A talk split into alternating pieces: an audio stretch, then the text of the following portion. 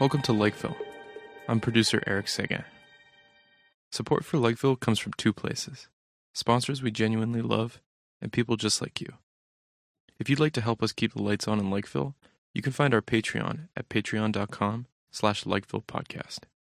Again, that's patreon.com slash Likeville Podcast. Also sponsoring the podcast is Good Mix.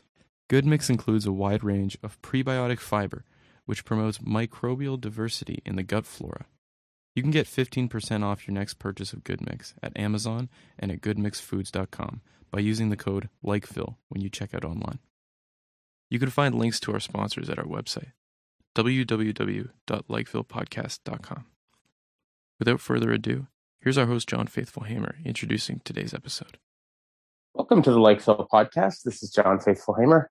Today I'm going to be talking with my friend Jason McDonald about Thomas Sowell, a very controversial uh, intellectual economist. Uh, welcome, Jason. Hi, John. How you doing? Hi, I'm doing very well. So maybe you can sort of just, for our listeners who aren't familiar with Thomas Sowell, maybe you can sort of just tell us a little bit uh, about uh, Thomas Sowell. Yeah, sure. Uh, well, he was born in uh, in the Carolinas a long, long time ago. He's very old, and he his parents were extremely poor. His father died before he was uh, born, I believe, and he had to be adopted by some relatives in New York, where he grew up in Harlem and uh, he went to good schools there. He was fortunate. He's often he often says the schooling he got in New York in the in the I guess the 30s and 40s was better than a lot of the American schools are doing now. I don't know if that's true or not, but he says that. Um, and he had a kind of a roundabout upbringing. He quit school and then he, you know, he joined the army and he worked and did a bunch of things and he ended up going back to university. I believe to, he got into Harvard, and then he moved on from there, and he ended up at the University of Chicago, which uh, anyone who knows anything about that school will know. You know, it's it's a uh, let's call it a libertarian or classical liberal orientation in its economic school, Milton Friedman. So that was a life changing experience for him. That oriented him. He he was a Marxist at that point, which uh, might surprise a lot of people. I think, although maybe not so many. A lot of these uh, these right wing people, I think, they started out as Marxists. That's a pretty common thing. Anyway, and then he went on and he got, uh, I'm not sure, I believe, graduate work in economics, and he wrote lots of books on economics, and he's written about other things, and he's dabbled in all kinds of different fields, uh, variety of different things. So uh, I don't know if that. Yeah, no, that's a good. I mean, just to respond to one thing you said there, the about the education system in the 1930s um, and 40s. That's actually very well documented. That he's it was better in many different in many respects. There's actually a really good overview of this.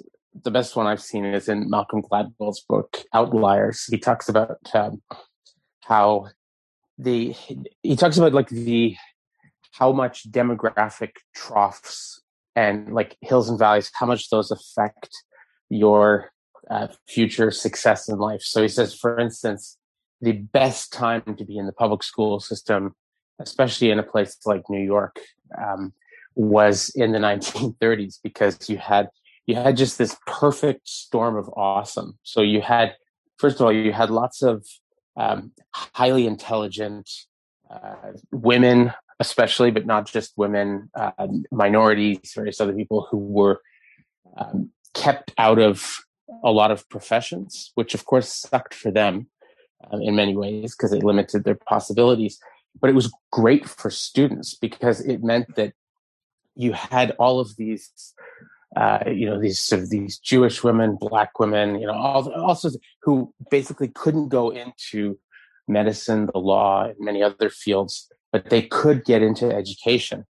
And so you had uh, these. It's sort of similar to what we had here in Montreal with Concordia when it was Sir George Williams. So because McGill had Jewish quotas and had limitations on um, certain on certain people getting into programs and into the university itself.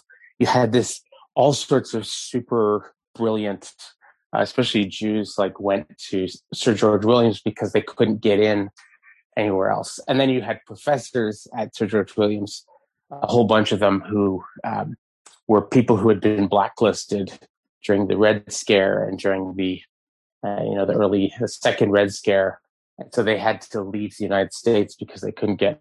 They were basically you know victims of what we now call cancel culture, and yeah. they came up here and a whole bunch of them. So you had uh, you had at public schools, you know, throughout North America, and at universities, you had people teaching at these places and people going to them who were what we would now see as being incredibly overqualified. You know, you'd mm-hmm. have like, I mean, you look at like some of the teachers that were teaching public school in New York City in the 1930s. These are like women with PhDs in, you know, from top universities, but they couldn't get a job anywhere in higher education. And so if you, and then combined with that, you had what's a demographic trough. So the birth rate went dramatically down during the Great Depression.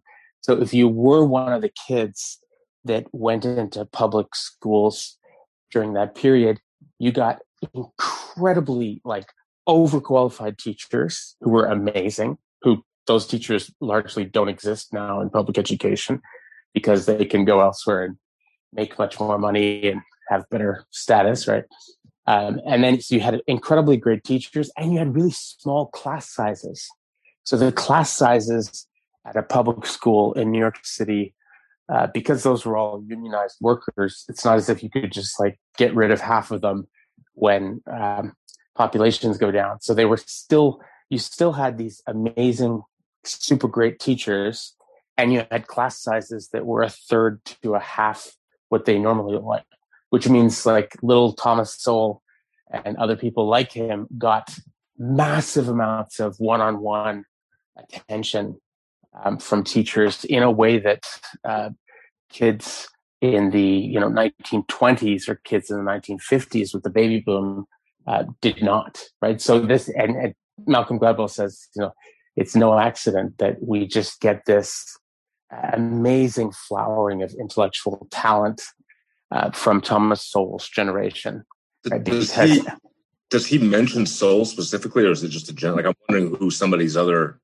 you know luminaries are. I, am sure. Oh, he he goes through. If you go in, uh, in I've read that book. In, I just don't remember that part. You remember the chapter where he talks about? And it's been years since I've read the book, but you, you know the chapter where he talks about that that uh, like Jewish lawyer who would take all the oh, cases yeah, that yeah. nobody else would do. It's in it's in it's in yeah. that chapter.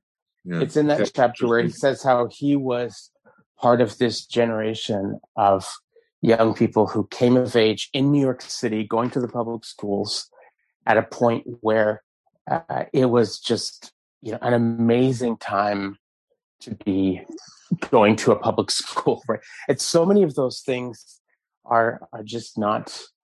Um, yeah. are just not present anymore. Like now, you know, when I've taught when I've taught at uh, university classes, as a general rule, the education students are the absolute worst students in the class right? So that's you're getting like you know if if in a class of 120 students if there's you know 15 students that fail the typical thing is like 12 of them are from the education department. Boy. and it, which is so depressing as a parent when you're you're like oh my god this is who's going to be teaching our young people?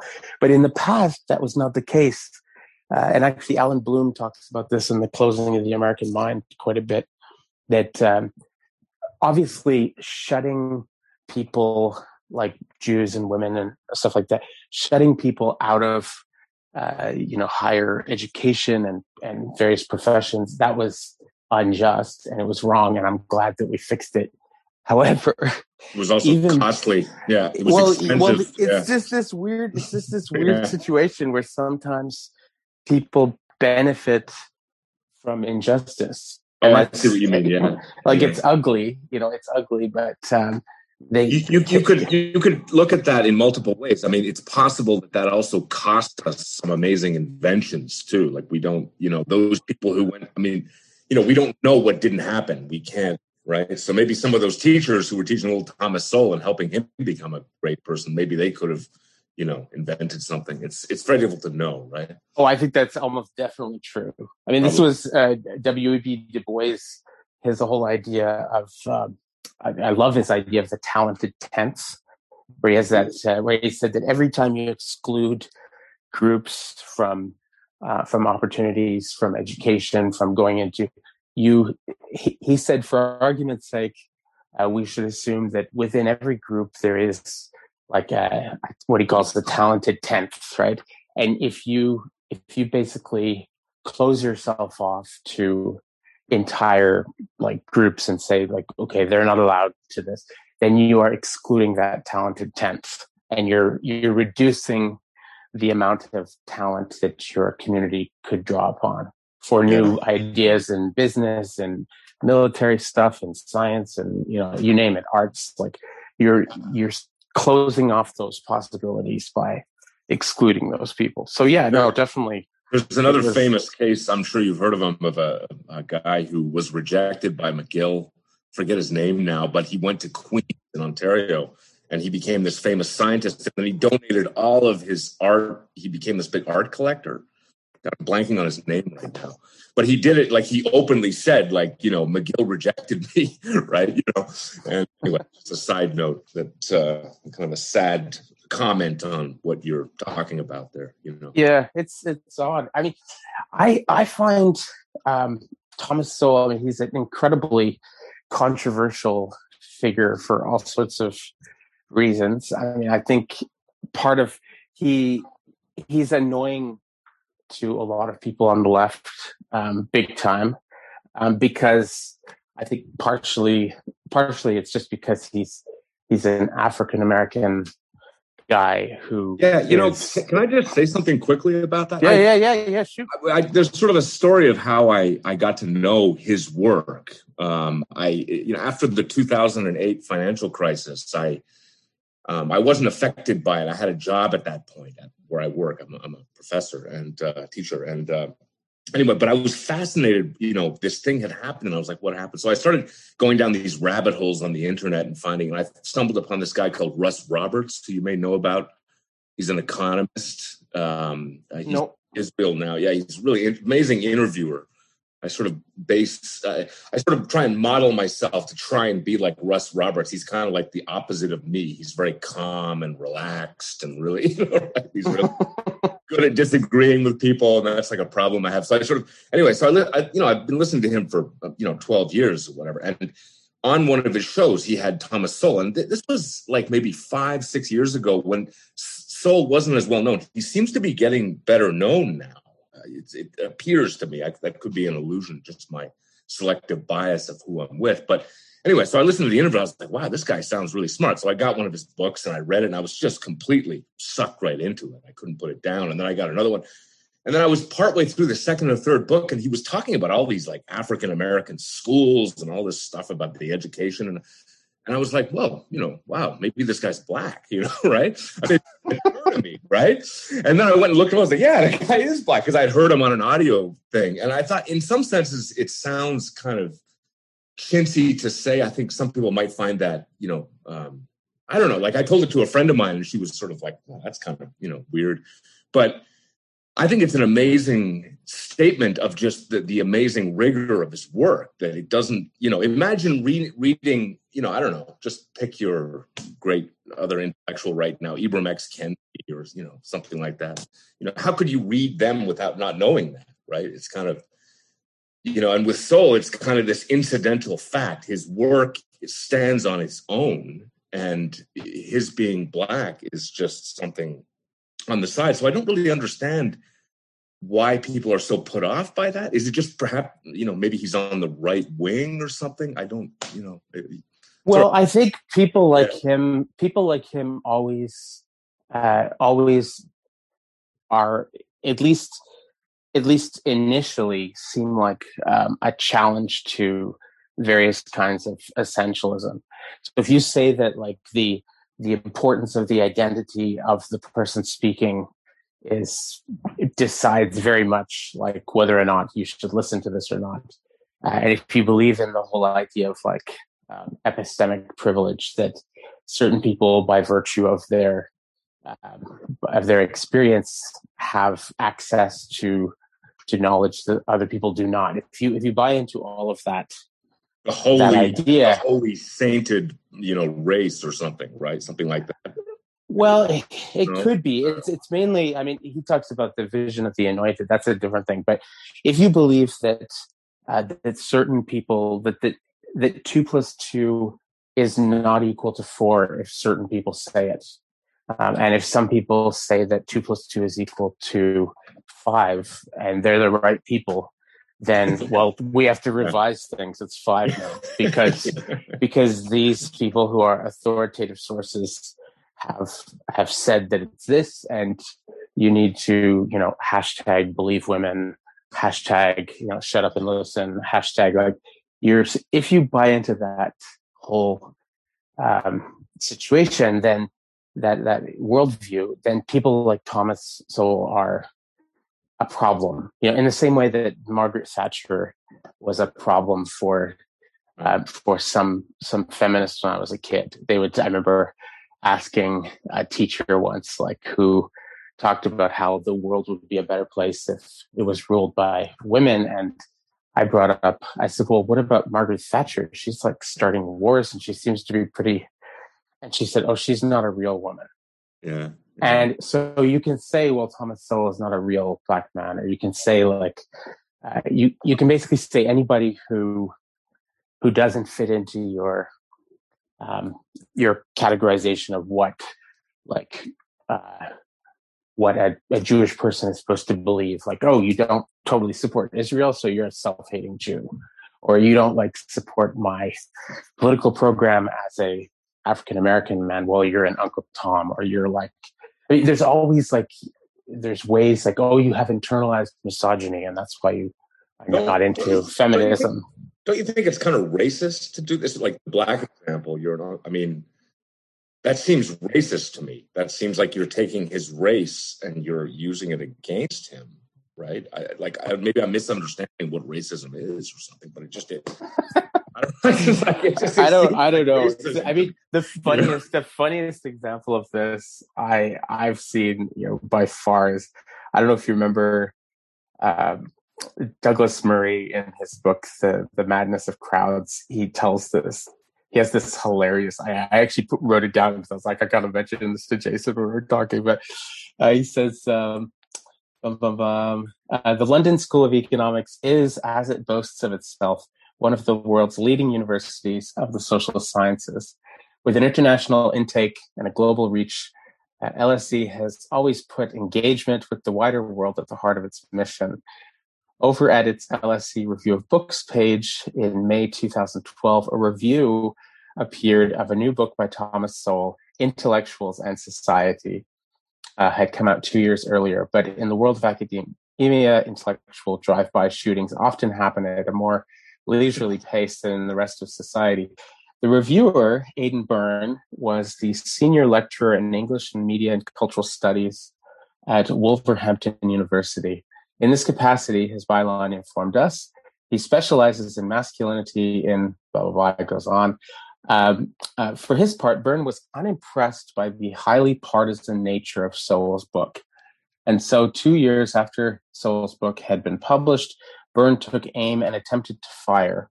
From his opening line, he warned that intellectuals in society consists of a series of outdated and sometimes dishonest shots at Sowell's political enemies. Among other charges included in Byrne's review was a claim that one line in Sowell's book echoed the concerns of the Tea Party and constituted a thinly disguised attack on racial integration. An even odder allegation against Sowell came when Byrne warned readers that Sowell's references to racial issues constituted little more than disordered and disturbing dog whistles. In a similar fashion, Sowell's arguments about the legacies of the past were also a coded intervention uh, warming to his theme, Byrne explained to him, Sowell, slavery's cultural legacy means that it shouldn't be considered a moral problem, nor should amelioration be attempted. Uh, he goes on, and then his, the money shot is he says, "Well, it's it's easy for a rich man, white man like Sowell to say these things." and it was just, I mean, I remember when that when that review, people were sharing it like crazy on like Facebook and Twitter, so and funny. he they just looked so ridiculous, right? Like that, but the and then they were incredibly embarrassed. Could we, they were incredibly say, embarrassed, right? Could when we they found that's out. like white splaining? I don't know. Is that something? Like, I, I, I guess. I mean, but it just it points out, and I, you know, you and I have both seen this on Facebook like numerous times, where there'll be a debate happening about something, and somebody will say, "Well, you know, it's interesting to note how the lack of diversity on this Facebook thread." And then, you know, somebody will chime up. This happens like so often. They'll either chime up and say, um, actually, I'm, you know, I'm South Asian or I'm East Asian or I'm, you know, African Canadian or I'm from the Caribbean or I'm from South America or, or I'm Mohawk actually. And people will chime in and say like, no, that's actually not true. And then you see exactly the same thing where they say, well, clearly you're, you're not a real yeah, yeah. That's the I mean, it, that's the instance, right? I mean, it, it sort of seems like there's two ways you can view the issue of race, right? You can view it in that determinative way, or you can take the Martin Luther King way, you know, which uh, which is to say that you know don't judge a person by the race. In other words, the race should not be something that's that that important, right? So I think that Sowell that's clearly what he's you know his his being black is just like it's like me being white. It's not I don't know. It's it's not something that's important. Like there are so many other things about me that would rate higher than my my ethnic racial background. You know, in terms of how I view myself, right? Anglophone Montreal or Canadian Quebec or whatever. You know, I could just go down on a whole list of things that you know. But anyway, I mean, he is he is. I've definitely I've learned a lot from Sowell, but I I can't help but wonder. You know, there are there are certain people who gain prominence yeah. in in circles and they gain prominence for for reasons that are you know have more to do than just like their thought and i i you know in the same way that you'll see like the um you'll see like these they have these horrible uh, conferences usually in iran where they're like conferences for holocaust deniers right? right? And they'll get together from all over the world, and you'll always bring see like Israeli or something. Exactly, right? they'll always bring in some like like some Orthodox yeah. Jews, and they'll make sure to have them like up on the in stage the in in the photo ops. Like they want them, and yeah. you know the Soviet Union did the same thing with people like uh, W.E.B. Du Bois, and where they would you know find like some people who. Uh, it, it's just such a trope. Like the you see, once you start to see this pattern, it, it can become a little bit.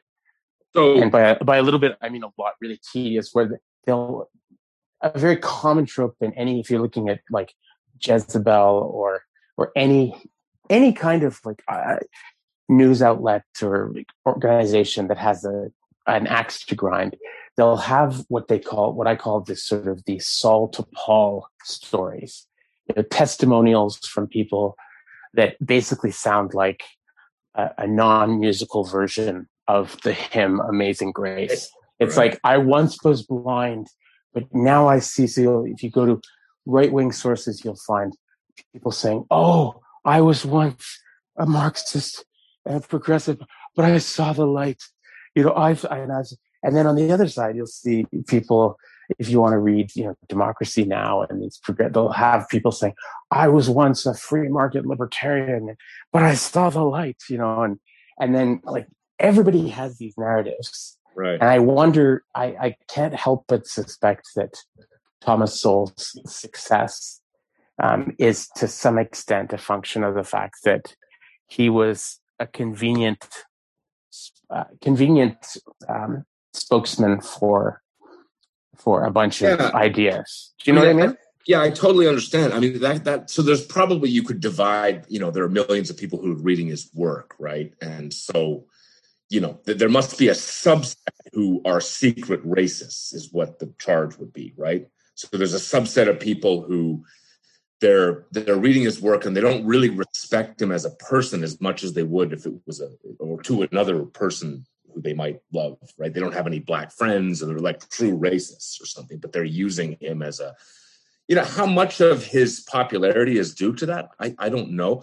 Does it matter that much? I mean does that affect the quality of his work? Do you think that he's affected by that and he's responded because he's gotten more popular yeah and that's affected his work negatively like i don't think that is necessarily true I, although it could be i mean i'm not him you know i, I don't think that, Yeah.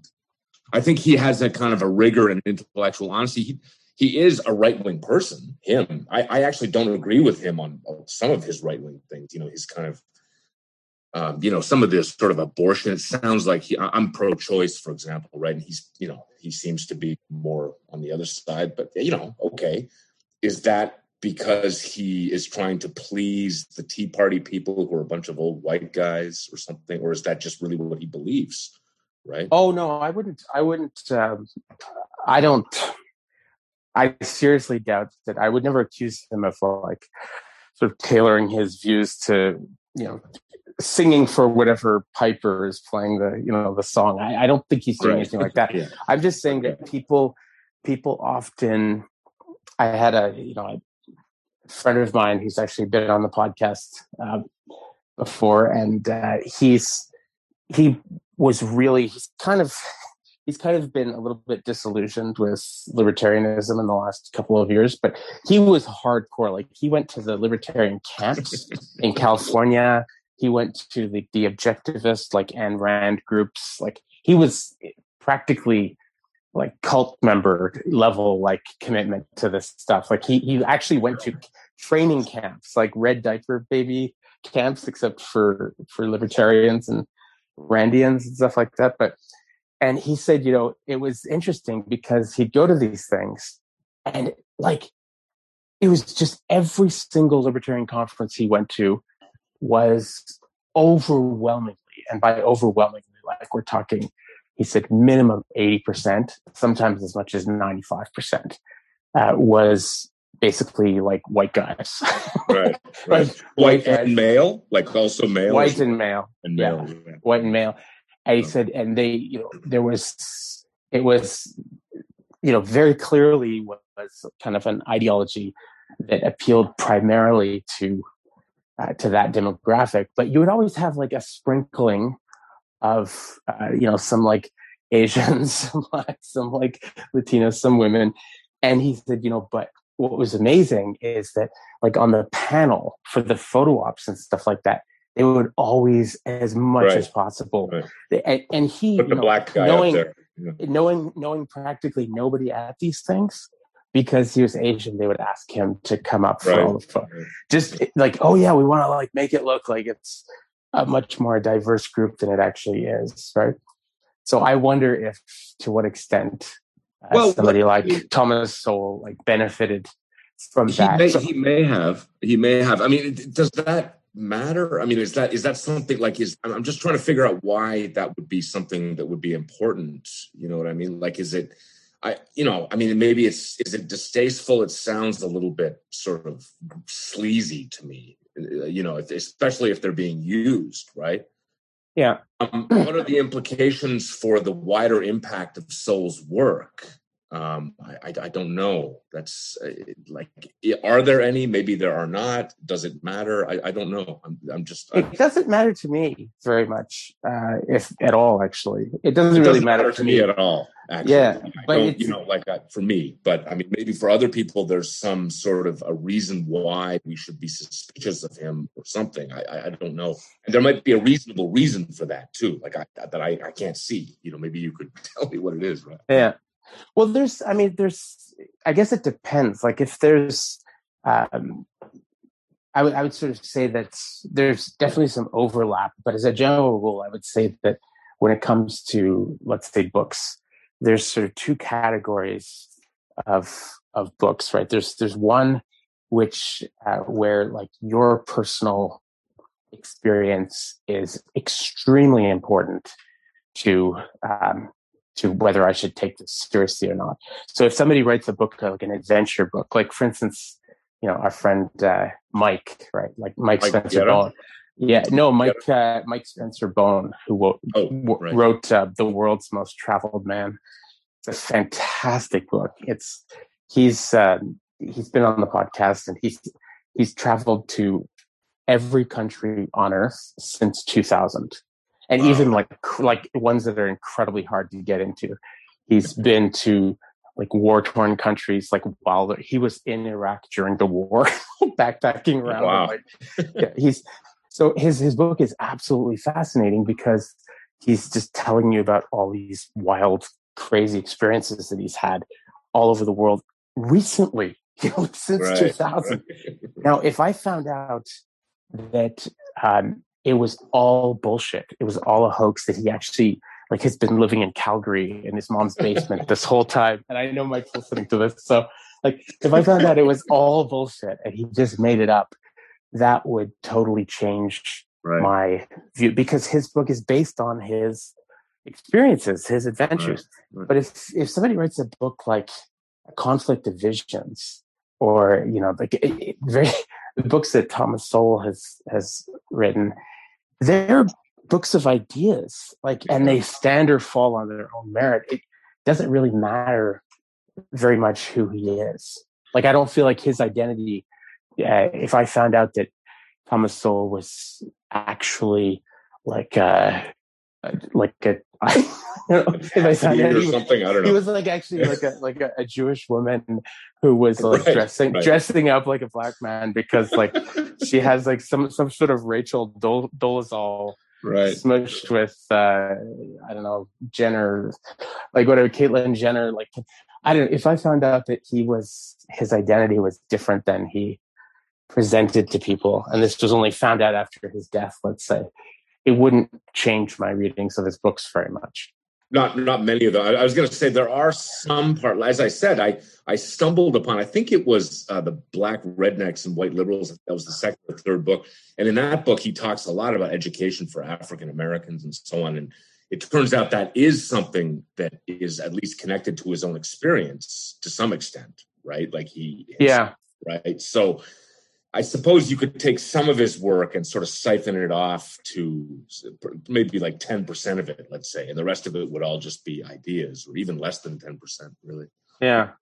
Well, I think his, his most where he, you know, and I was saying this, um, you know, talking to some friends the other day, like where, first of all, of all of his books, I think the one that they were trashing in that uh, review that went viral because it's you know well as a white man you know as a privileged white man like yeah. that of of all of his books i think that is uh, that's the intellectual what's it called intellectuals in society yeah, yeah. Um, i i find that to be like by far his best book of of all the ones that i've read just because he covers a massive amount of ground and he actually summarizes he summarizes in you know a chapter stuff that he devotes entire books to elsewhere.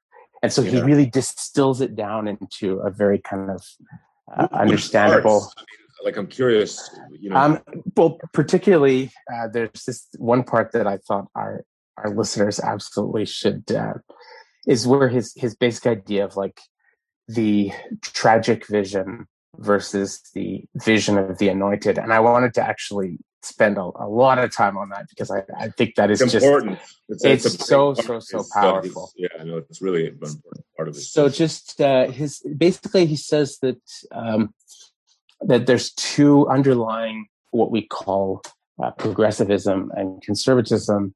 There are two very very very different um, visions of the of the world and of human nature and of uh, civilization and that if you if you don't see that then you're not going to be able to make sense of there's going to be just this huge chasm of misunderstanding yeah. between and so for the um, he says at the heart of the social vision prevalent among contemporary intellectuals is the belief that there are problems created by institutions and that solutions to these problems can be excogitated by intellectuals.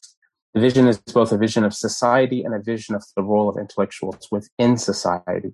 In short, intellectuals have seen themselves not simply as an elite in the passive sense in which large landowners, rentiers, or holders of various sinecures might qualify as elites, but as an anointed elite, people with a mission to lead others in one way or another toward better lives. And it goes on and he says, uh, the uh, vision of society in which there are many problems to be solved by applying the ideas of morally anointed intellectual elites is by no means the only vision, however much that vision may be prevalent among today's intellectuals. A conflicting vision has coexisted for centuries, a vision in which the inherent flaws of human beings are the fundamental problem, and social contrivances are simply imperfect means of trying to cope with those flaws. The imperfections of these contrivances being themselves products of the inherent shortcomings of human beings. Uh, that is the blah, blah, blah. So the idea being that uh, in the tragic vision, barbarism. Yeah, yeah, yeah. Just something quickly. Just the names of those. He originally named those the cons- the the unconstrained vision. The first one you named out, unconstrained, and the second one, uh, the constraint, And I think Steven Pinker renamed them uh, utopian versus tragic visions, uh, which I think is a better. I think Steven Pinker's naming is is better in the sense it makes you remember them more easily, right? Like so, people yeah. who a left wing view, let's say, just to put it on the political spectrum, would think that if we have these amazing ideas and we put them into practice, usually through government, you know, then we're going to have things that are going to be better in the future and we're going to move towards some sort of a utopia by our actions, right? The opposite view is a tragic view that we're just these miserable, you know, horrible people, all of us, we're all sinners, something like that, but in a religious sense. And all we, you know, we have to kind of have institutional structures that, you know, incentivize us not to be selfish and barbaric and to be, you know, to, to go towards the better angels of our nature, right? Yeah. He, he even talks about how people with these two different views it's almost like they're living on different planets right like they in the sense that they're thinking about people in such different ways that it's almost like they're thinking about different people in some senses. at one point he says that which i think is really interesting but anyway i apologize yeah no no it's it's uh, it is actually very very and i, I like uh, you know i like what he says this is from another one of his books where he says um, the opposing visions differ not only in what they believe exists and in what they think is possible, but also in what they think needs explaining. To those with the vision of the anointed, it is such evils as poverty, crime, war, and injustice which require explanation. To those with the tragic vision, however, it is prosperity, law, peace, and such justice as we have achieved, which require not only explanation, but constant efforts, trade offs, and sacrifices just to maintain them at their existing levels, much less promote their enhancement over time. It's, I mean, that is just absolutely very fantastic. Yeah. It's very, very powerful. Yeah. And I think it's, I think it's quite, it's quite true. I mean, I've, I've seen, um, I've traveled around enough to, I've, I've been in places where you have an incredibly weak state, you know, where you have, uh, you basically don't have law and order, where uh, violence is an ever present threat um, and you have to you have to be very very careful you know because all sorts of bad things can happen to you easily right if yeah. you've grown up in an environment like that or you've um, you've had you've been exposed to it then you i think the tragic vision makes more sense because yeah. you realize yeah. you realize that uh, you realize that actually like not not having any kind of like constraint yeah. yeah not having law and order not having institutions it's it, it doesn't sort of it doesn't shake out on its own it doesn't just you know it, it doesn't just go towards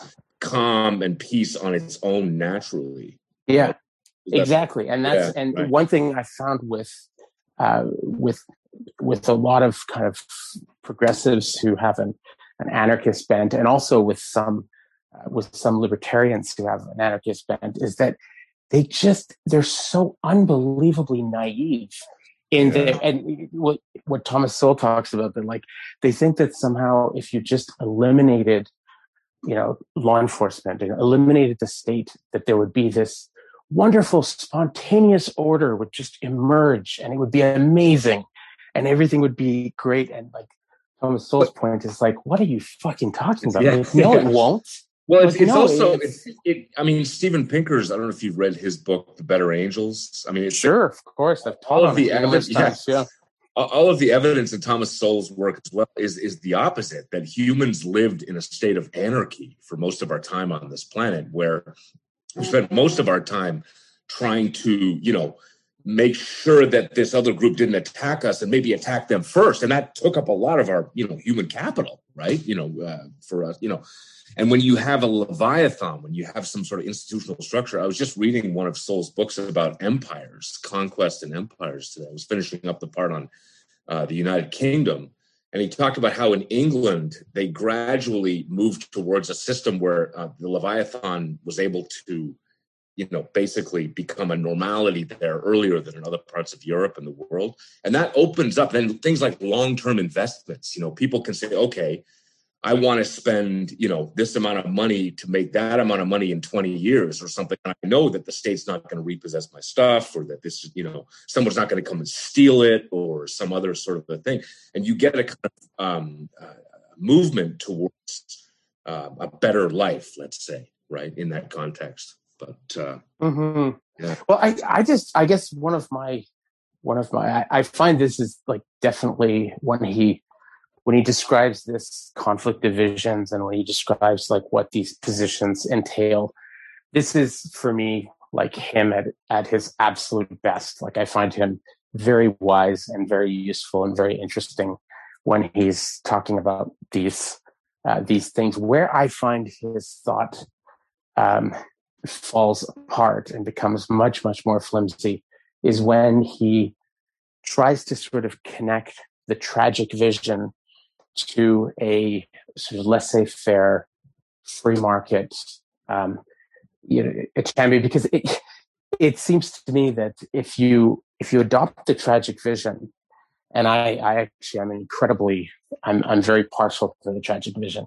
But if you adopt the tragic vision, it seems to push primarily in the opposite direction that you can't and i he never in, in everything i've written i've i've read by him he never adequately explains uh, how he reconciles this tragic vision with free markets because he says that there's going to be this spontaneous order that's going to emerge and that if you just get out of the way everything when in fact his whole argument pushes in the other direction yeah, I, I don't see that the same way, I think, because I, there's something in, in economics called emergent order, which he's referring to, right? Which is to say that, I mean, you, one example I think Sowell gives, and a lot of people give as an example of emergent order, is um, you know, language. There's no, no nobody nobody designed the language we speak, right? It sort of shakes out over time, and words, you know, uh, we we start using certain words and they become common or they don't just depending on social um, you know um, convention. And part of the tragic vision too is an allowance for um, something like wisdom and accrued knowledge being put. He talks a lot about this. I'm sure you've noticed this right? Sure. Ahead of because um, the anointed if you think about the anointed it's a focus on you know abstract thinking and iq right? So it's sort of like you can take all these ideas and put them together and they're beautiful there. And then you know whether or not they apply over time whether or not it's going to work over a period of time is is not known and they might or they might not. But if you look at an institutional structure that functions over a very long period of time it seems to work right there's a lot of accrued knowledge in there like in a country let's say right you know so I don't, I don't mm-hmm. see a contradiction there. I don't, you know, like, you know, those things can emergent order is something that can exist in biology. It exists in economics. It exists in all sorts of things. And I don't see. Oh, emergent. It's a basic yeah. property of the universe as we know it. It's pro- right. physics, biology, yeah. everything. Yeah. No, I, I, I totally. How is that in conflict with with the tragic vision? I don't. I'm just. They seem like different things. So maybe I'm not following your logic. I don't know, but uh, well, because okay, to take a, an analogy to to horticulture, to, to gardening. So my my buddy Alex is planning out all of his his gardens for this summer and he's got an expanded and so what you do with with gardening is you you obviously kind of set up a situation you build fences to keep out like groundhogs and you have other things to try and uh, to protect your plants from uh, from pests and from fungi, fungi and from you know birds and various things like that and so then you try and make sure you've got the right uh, soil right fertilizer and all those things and so you set it all up and then you put in um, a bunch of different plants. But then there's this this randomness, and there's there's stuff that's outside of your control, which is like the amount of sun that happens that summer, the, how cold it gets, how hot it gets, if there's enough rain or too much or too little, or there's all these other factors which are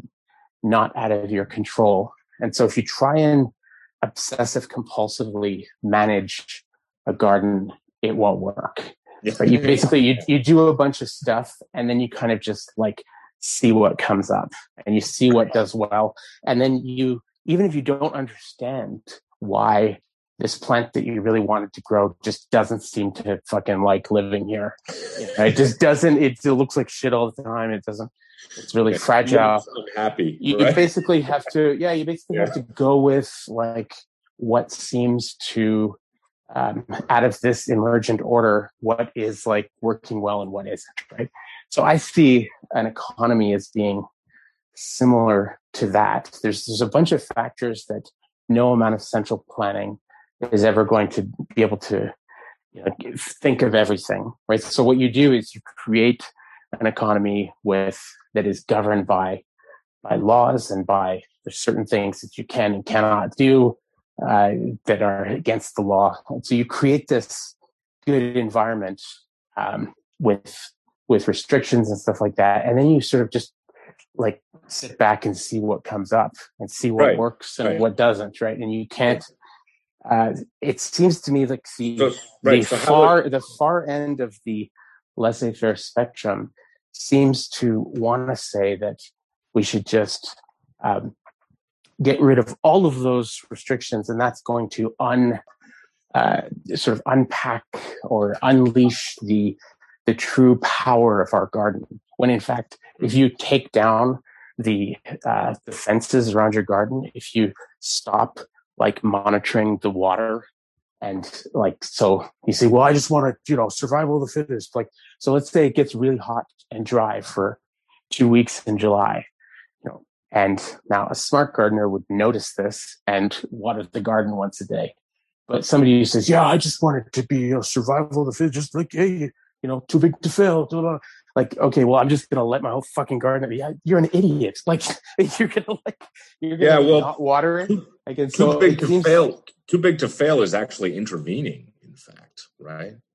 It's, you know what I mean? Like the, well, but I think, I think inter, in the same way that, uh, intelligent you know if you if you over garden a garden it's it's not going to work that's, but if you, that's, but if you underprotect it it will it will somehow be yeah and i think i think it seems yeah i think yeah. it seems it's obvious that. to me and uh, jonathan haidt is is working his his new book is on uh, the morality of capitalism and he's talking about how people he's very influenced by thomas sowell and he was saying he was telling me that uh, he's, he's writing on this and he says you know people imagine especially in academics and intellectuals and people on the left that capitalism is just this immoral um, system. And he says actually it's intensely moral and it's so dependent on morality and ethics that if you try and set up if you try and make capitalism work in a place that doesn't have the proper sort of culture and and morality and ethics in place that capitalism will not take root there. It won't work. That you need to actually people have to be quite trustworthy and honest and you have to have high amounts of social trust and law and order for capitalism to work right? But, so but his, his point is yeah Sorry, his yeah. point is that the idea the idea that just getting rid of all government regulations and that this naturally is going to unleash the, the power of the economy.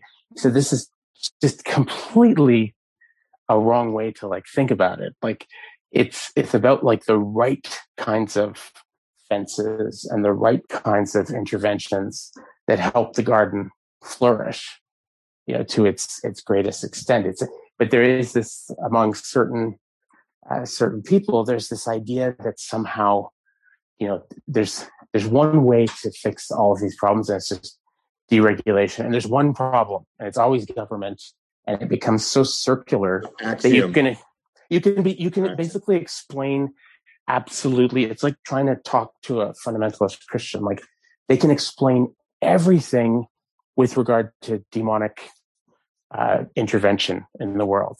Like, and it doesn't matter. Like, you can bring bring up any objection. They're like, well, clearly that's just demonic, and so they'll say like, oh, well, that's government regulation. That's what caused that.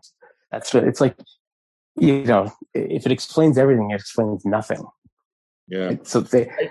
I, I, just what I would interject there quickly is that the you, you mentioned that the you know that the you know some places have functioning economies. You know, take Denmark or some place that has or the United States or some relatively functional place, and you've got a higher level of trust than you have in, you know, I don't know, uh, Angola or, you know, Russia or some country where there's less.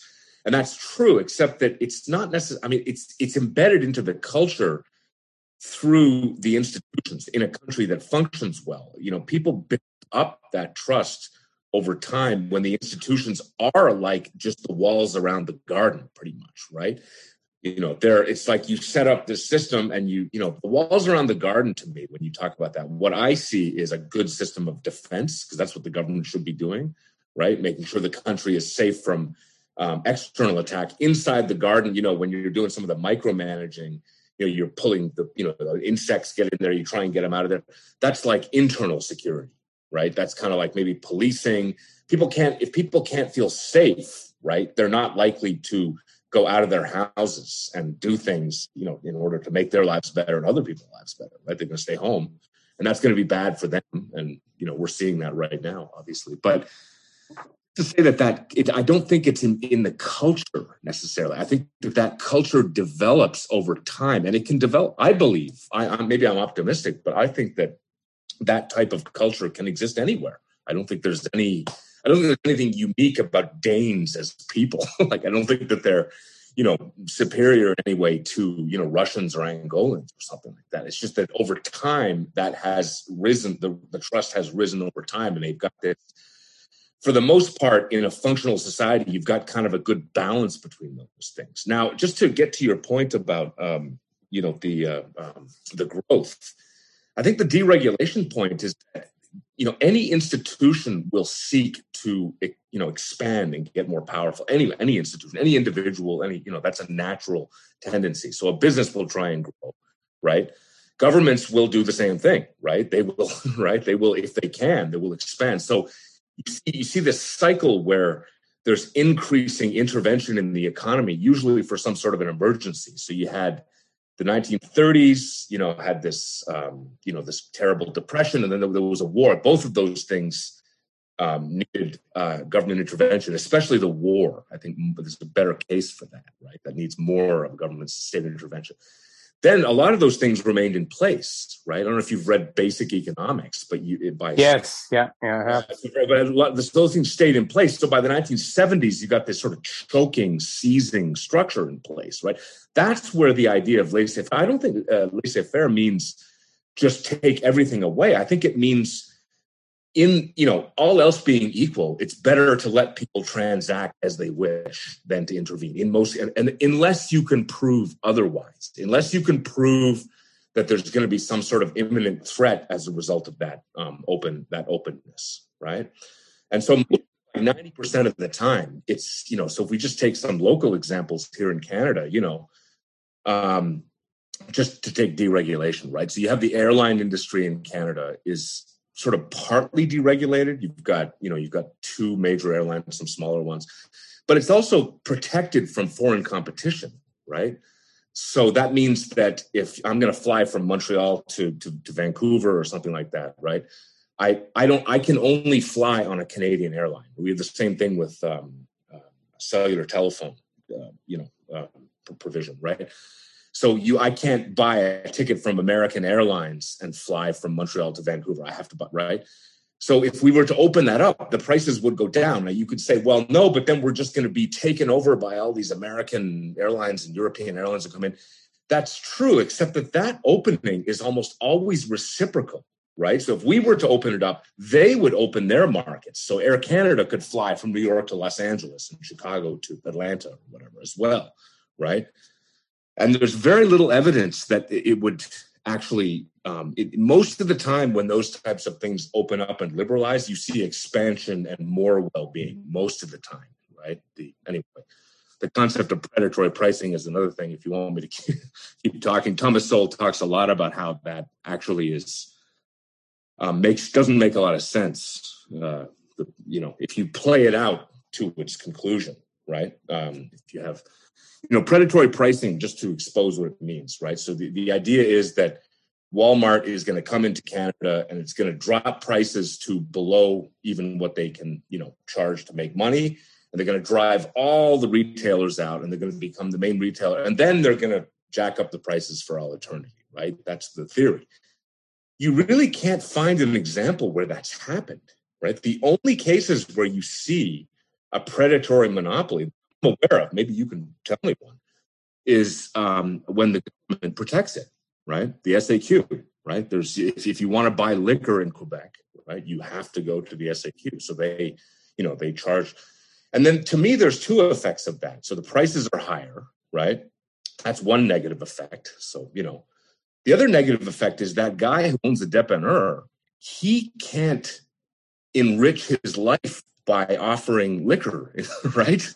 So his life, in some senses, is made worse off as well, right? So we have um, fewer opportunities for people when we have these type of government monopolies, but we have more opportunities when we disperse them. And, you know, but anyway. Well, th- but the typical dep uh, and I, am really fascinated with the yeah. economics of depth, actually. Or for our listeners who live in New York, this is a bodega or a corner store or like it's yeah. a kind of an, an all-purpose kind of store that you can get everything from tampons to milk to bread to beer cigarettes uh, at the typical dep um, brings in 80 to 90 percent of their profit is from selling liquor uh, cigarettes Beer. and lottery tickets. Not liquor. They're not allowed to sell liquor. Well, yeah. I mean, like, I mean, booze, yeah. Yeah. booze, yeah. booze, cigarettes, and lottery tickets. So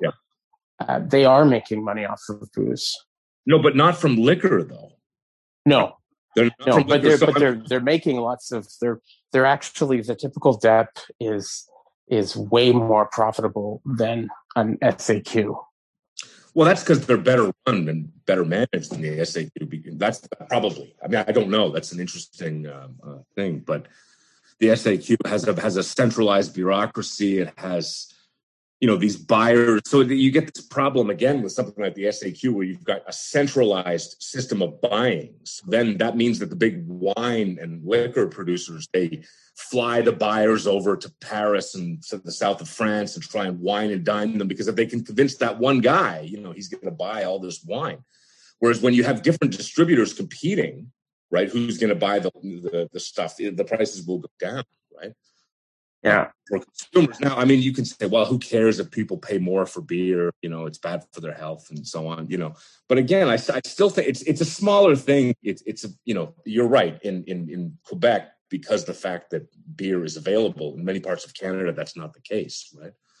But, yeah. Well, there's I mean, there is the other issue that you know, talking about how oh we need to remove all barriers to to trade and things like this, and this is necessarily going to uh, is necessarily going to produce like the best results. That that's clearly true um, with a number of things. In fact, I would maybe even right. say that's true with most things. But there's like there's plenty of things where that's where that's not true, and it usually kind of covers up. Uh, so if you look at you know why why Finland like, yeah yeah like why Finland was good at yeah. cell phones right? Or why, or why the um, the United States was the powerhouse in the 19th century when they were still kind of a small country. It was largely because they they had a lot of protections on their own industries. And a lot, like you look all over the world at the economies that uh, that have done really well and that are doing really well, they often have all sorts of like controls. They they shelter certain industries to to help them uh, to help them grow and to give them advantages and things like that. And then after that, you know, when they become really big, they go on the world stage and say, you know, the way the United States has done at various points, like, okay, everybody just have like free trade and don't don't have any protectionism, don't protect any kind of industries when they're young. And you kind of look at American history and say, well, that's what you guys did.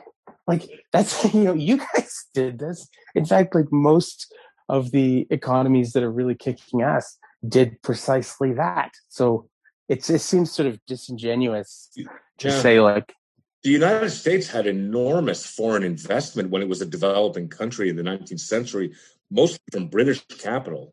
So it had it was fairly open to investment. That's a really key one, right? You have to allow capital, and again, you have to have a framework inside where if someone's going to come into your country and invest in, you know, building a railroad or whatever it's going to be, they don't want a fear that it's going to be, you know, t- you know, just the, the legal structure is going to change tomorrow thing, right? It's like, oh my God, now, you know, we invested $10 million and we, you know, now it's all different. Or even worse, what you see in some places is seizures, right? Nationalization of things, right? Mm-hmm. Um, so, I mean, it's, I, I, don't really agree necessarily, at least I don't see it the same way that the United States, I mean, there was more protectionism in the past, generally speaking, across the world.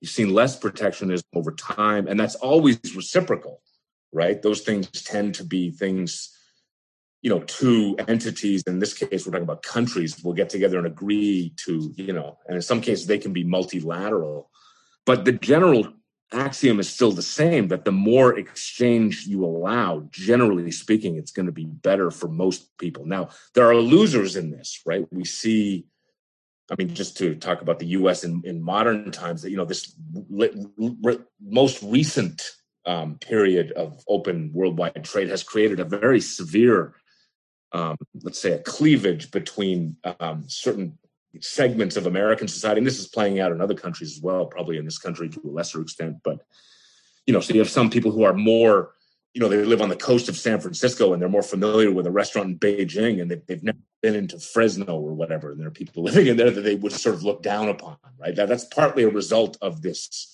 uh, uh, you know very highly open trade of the world is perhaps a negative effect too i don't know how to solve that problem simply by putting up trade barriers that cultural problem has been created i don't you know i'm not sure how to deal with that how to fit that into the economic structure but there's no doubt that the that the openness of trade has led to more um you know the, the rising of living standards in most places, right? I mean, I think the I think the answer is you know what Andrew Yang says. It's it's some sort of version of universal basic income, because you know once you once you have that, I think probably the most the most um, scathing indictment that I've read of the present way of doing things. It didn't come. It's funny. It didn't come from a which I would have expected to, it to come from. It didn't come from like somebody who's a real sort of free market, um, you know, libertarian, or it didn't come from somebody. It came from David Graeber, who just died recently, quite suddenly. And uh, in his book Bullshit Jobs, he uh, he has a whole chapter devoted to um, why why we need a universal basic income. And he says, you know, right now we have this policy all over all over the industrialized world, uh, where which came out of the Great Depression, which was saying that okay, we need to have full employment because full employment is you know really good. You know, people will be making money; they'll have taxes, and as soon as people are unemployed, they become sort of the government's problem, and we we want to have as few people in that side of the in that category as possible, right? So you so this is why um, you know he goes. We have this idea that corporate welfare is all a function of corruption, that you know that you have these government officials that are in bed with the oil and gas industry or the car industry, and that's why they're giving them all these subsidies and all these breaks and things like that. And he says, actually, the truth is so much more depressing than that.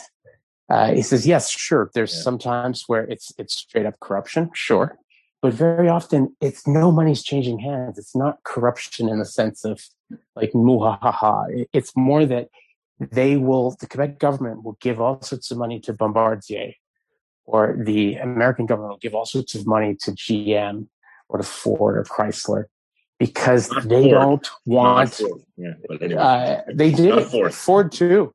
At one point, Ford they gave well, right, okay. I remember Ford. They gave Ford lots of money yeah, too. Okay. And they, but it's always on the reasoning that we don't want to lose all of those jobs, right? Because right. all those jobs, they're voters. They're voters. That's, yeah, that's one reason, right? But but it ends up being it ends up being probably you know as David Graeber says, it's one of the most perverse uh, forms of trickle down economics that he says I can't think yeah. of any because you're you're literally paying. I agree. Uh, you're paying like twice a person's salary to keep them in the job.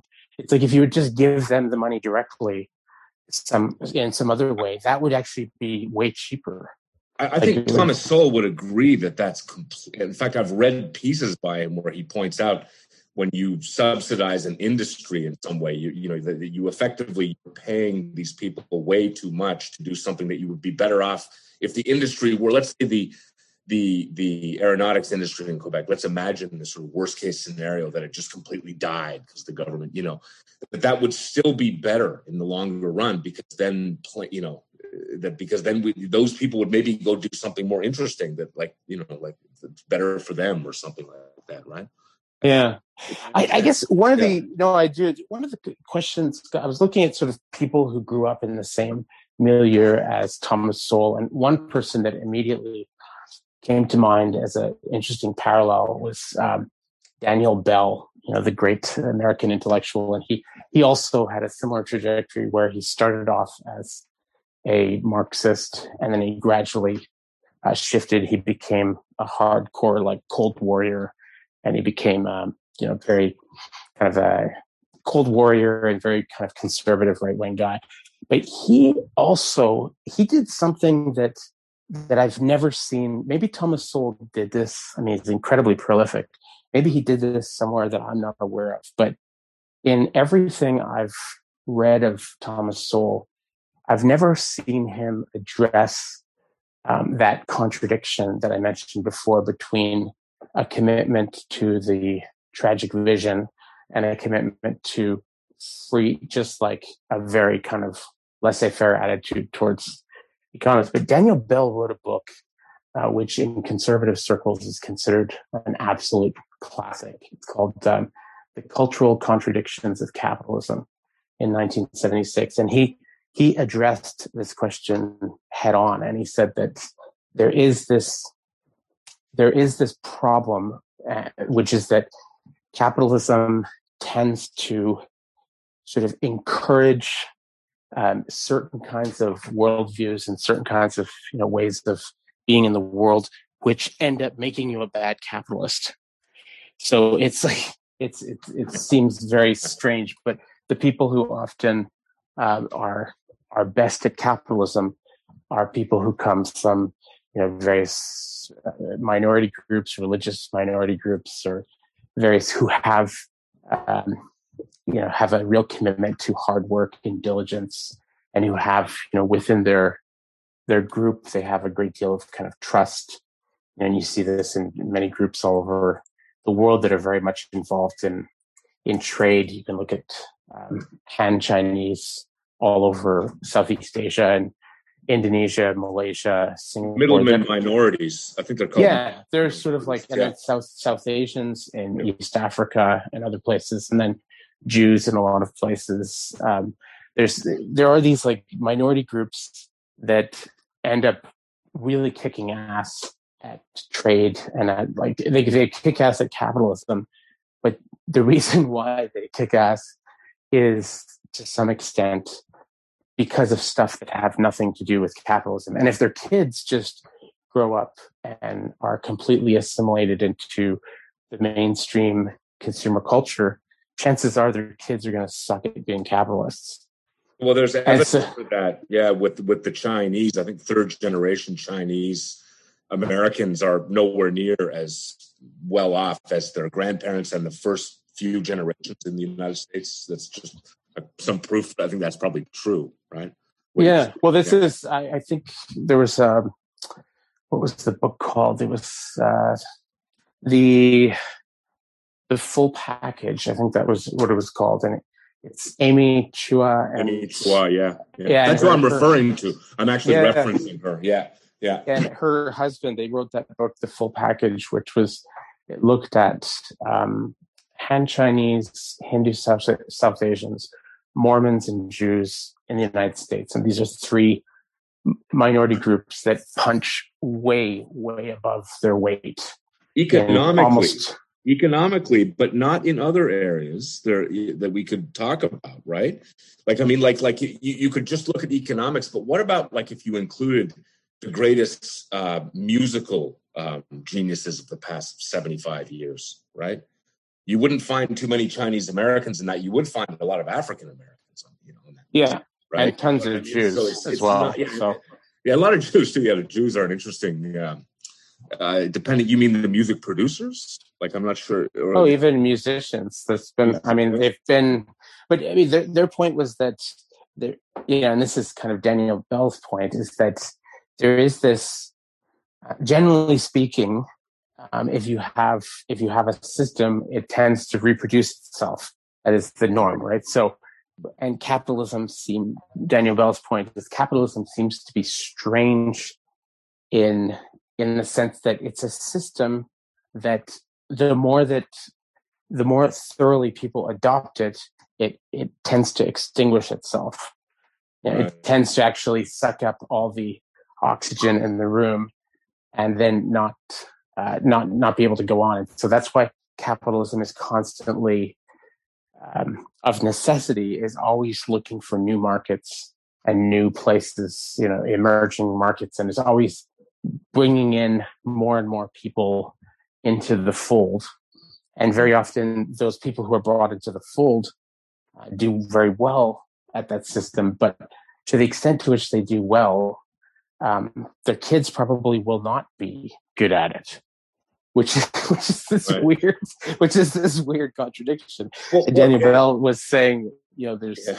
there's you have to, you know, who knows if there's a solution to this this well, dilemma. It also raises, to me, this raises a, sort of some philosophical questions about what's important, right? So we're, we're looking at, we're measuring importance and success on, you know, just on basically on income and wealth. Right? That's what we're doing right now, right? So we're saying a group of people who they make a lot of money and they own a lot of stuff or whatever they're doing really well. There are other things you could like if you took a Sowellian analysis. You know how Thomas Sowell goes to like Malaysia and like digs through archives to try and find the differences between the the Malays and and the Chinese in that country. I don't know if you've read those studies that he. Done. No, I haven't read that. He, That's really interesting. Gone, he's gone into great detail about this, trying to explain, you know, the, the exactly what you're talking about, why certain groups do better and why other ones don't. But you like, I find it fascinating because to to read about because he talks about how the Malays they dominate the political system in that country and they, uh, you know. Um, uh, the other social institutions as well, but they're but they're like totally absent in the businesses and the, and the sciences and things like this. It's very interesting. It's very um, and so again, it goes back to what you're saying. But if if you take a look at like what's important, right? So you could look at our wonderful province, Quebec, right? You could see some similar patterns, right? A Jewish minority that has done exceptionally well you could also see the uh, you know the, the creation the, the the the creation of Quebec as a British entity with a with an anglophone minority that was very important in um, in business. You could break down the groups. Scottish Canadians being really big in business and engineering and stuff like this, and say, "Wow, that's interesting." Similar type of a of a you know analysis. Then you could say, "Well, what about the French Canadians?" Right? They seem to be um, lower economically throughout history, which is true. And in fact, Franco Americans, if you look at um, people from Quebec, mostly from Quebec, who emigrated to the United States, even to this day, have lower income than other Americans. I don't know if you knew that, but that's also. I did not know that. No. Yeah. So you wonder what's that about? Then you look around. He said, what was important to people in Quebec, especially in small towns? Well, you know, they they had a community. They would always build an incredible church. You know, you go around. It's something just amazes me. You know, not just in Montreal, but you go to any town in Quebec and you just see this spectacular stonemasonry. You know, right? Yeah. what built that? That wasn't some sort of uh, an economic like that was something where those they valued that. They wanted to have a beautiful church. It was a status thing, and then you know the stone. They got really good at stonemasonry. This is something you see. So you see some generation over generation people working in stone and artistic things, you know, and you see a yeah. francophones going into the law. There was a, you know, sort of the clerical element of the society was, you know, but years ago, I worked in a. Um, in a I, I'm so glad you pointed that out because that's really? it's something that I've tried to explain to my American relatives and friends, and they they always just it's you really have to see it to to understand yeah. like how it's like you go to this place yeah. you go to this like small town in Quebec there's like 200 that, people there that's that's yeah. yeah and it's you look at like it's never had a population more than sort of 2,000, 3,000 people ever in its history. It's in this desolate wasteland. It doesn't have a lot of resources. It's not as if they're sitting next to some massive, you know, diamond mine or most productive agricultural land in the world, or like you know, oil and gas like reserves. Or it's it's like in this place where it's it's winter for six, seven months out of the year it's cold. It doesn't have a lot of natural resources. And they've got this stunning Catholic church that yeah. is just like to build something like that with the kind of the kind of artistry that went in, like you say, the stonemasonry, the, the woodwork, the, everything. Yeah, no, it would incredible. just cost like it would cost hundreds of millions of dollars to build a cathedral like that today. And these poor communities they like over they did it over I mean, it's, it's sort of i was trying to explain it to one of my cousins and i said you know you go to like a small town in iowa or in new hampshire and you see the church and it's like this sober protestant all white church with a little cross at the front it looks like it fits the town right, right like but imagine right. if you went to some small town in the middle of iowa and they had a giant opera hall like a giant, beautiful, like palatial opera hall, and and they had a play like, and you're like, how did they put up this huge like? And then they had like a massive museum, you know, yeah. with all sorts of like Monets and like yeah, Picasso's and stuff like that. You, how the fuck did they afford this shit? Yeah. It's it's well, it, it, also like you say, it's what they prioritized. It's also interesting because these things, I mean, Sowell talks extensively about these things, how pass intergenerationally, right? So it's like, you know, um, so he studies, for example, German immigrants in, in Canada and the United States and Brazil, and he finds all these similarities between, and even their descendants, right? You know, so years ago, I worked for this uh, for for a multimedia company, and for about a couple of years, and I was a producer there. And I the company grew very quickly. We made like websites and things like that. So there were producers and there were people who worked on the finance end and there were there were uh, graphic artists and programmers and i started to notice as the company got really big that you could see differences in the kind of people who were graphic artists or the kind of people who were programmers. Like the graphic artists were almost entirely french canadians right? And yet there were almost nobody in the finance end who were very few who were much fewer not nobody but a lot smaller percentage let's say you know? And so you look at that and you think, well, why is that, right? Why would young francophones growing up in the 1990s, you know, be much more likely to go and study how to use Photoshop and try and get a job, right? As opposed to studying finance or something like that. And many also study finance, but you wonder if the, these things, you know, they create different outcomes. Some of them may end up with, you know, um, you might have people who end up on average poorer in some cases because of the choices they make right? So if you look at Irish immigrants to the United States who tended to go into politics and becoming cops and stuff like that, they didn't do as well financially as, um, you know, uh, say the Jewish immigrants, right, who started business, yeah. did all this stuff, right? So does that mean? I mean, you know, those differences between Jewish immigrants and Irish immigrants. You know, the Irish Thomas Sowell's uh, books about these two groups are really fascinating. I don't know if you've read them, but the Irish being really big in unions in the law. Like if you look at the um, the the uh, the political systems in the 19, late 19th century, early 20th century in the U.S., like the the, the cities, you know, like the town, yeah. all that kind of stuff, all dominated by Irish immigrants, and yet they were poor, right? The rest of them, you know, living down in the slums and everything, were extremely poor, you know. Yeah, and, I read I read his comparison. This is like he did this when he was uh, a young man, but I read his his comparison of uh, the Jews and the Irish in Chicago, where he looks at how he says this is a really nice natural experiment because you have these uh, two groups. They both came to um, to the Chicago area in large numbers at about the same point in history. Right. These big waves and they came with um, with very similar. Most of them did not come with uh, any any resources to speak poor. of. Very yeah, they're poor. very poor. Uh, and then he sort of goes in the pros and cons like categories as well. You know, the Irish.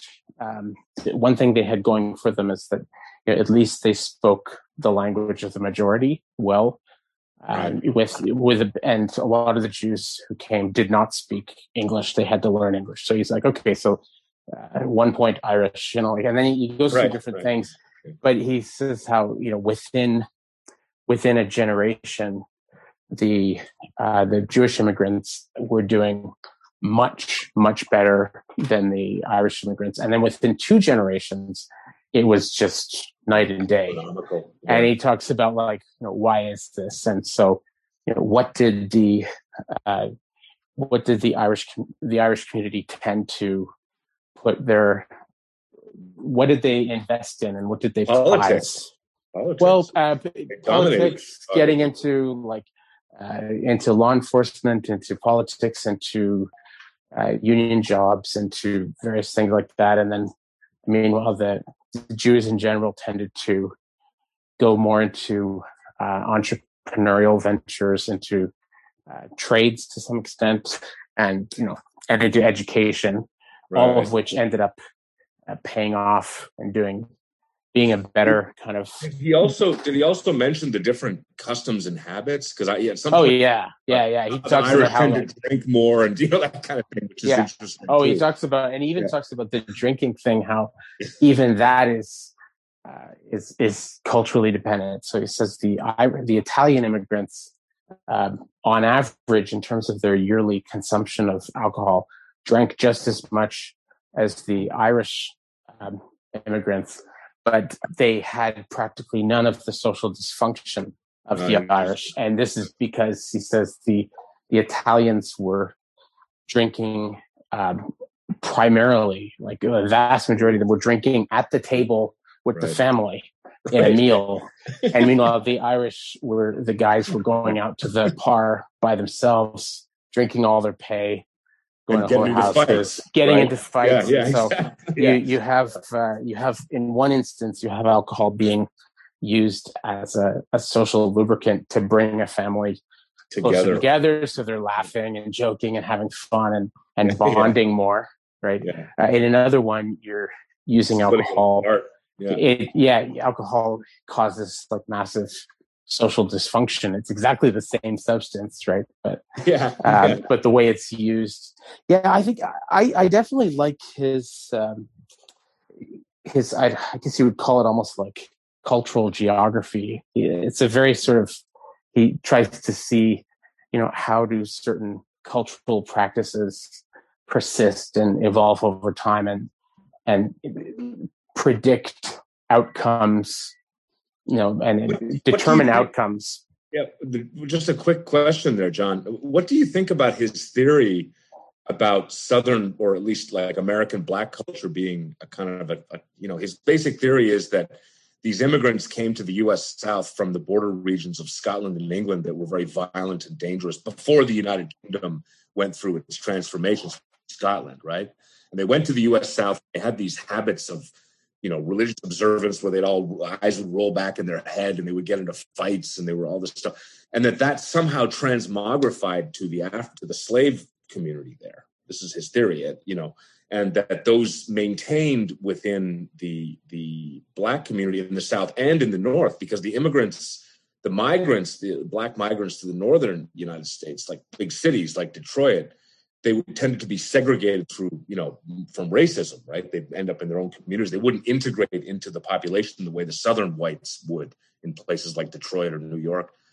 So he believes that these things that we associate with Black English and and so on actually come from, um, you know, the the um, from the Scottish, you know, whatever these these people a long time ago You've read that book, right, John? Yes, yeah. Like, yeah. That, was actually the, you, yeah. that was the first one I read of his, actually, because I thought it was such a provocative thesis. So I, the first time I heard of it, I was like, "What the fuck?" like, so um, I think it's, I think it's a, I think it's an interesting argument. I'm not, I'm, I tend to be, I don't really know if it's true. I feel there's a whole bunch of information that I think I would, I would need to um, I would need to have and, and to learn to be able to like evaluate whether that's true or not. I tend to think that um, it's it's much more it's much more a function of uh, of nature rather than culture. And what I mean by that is,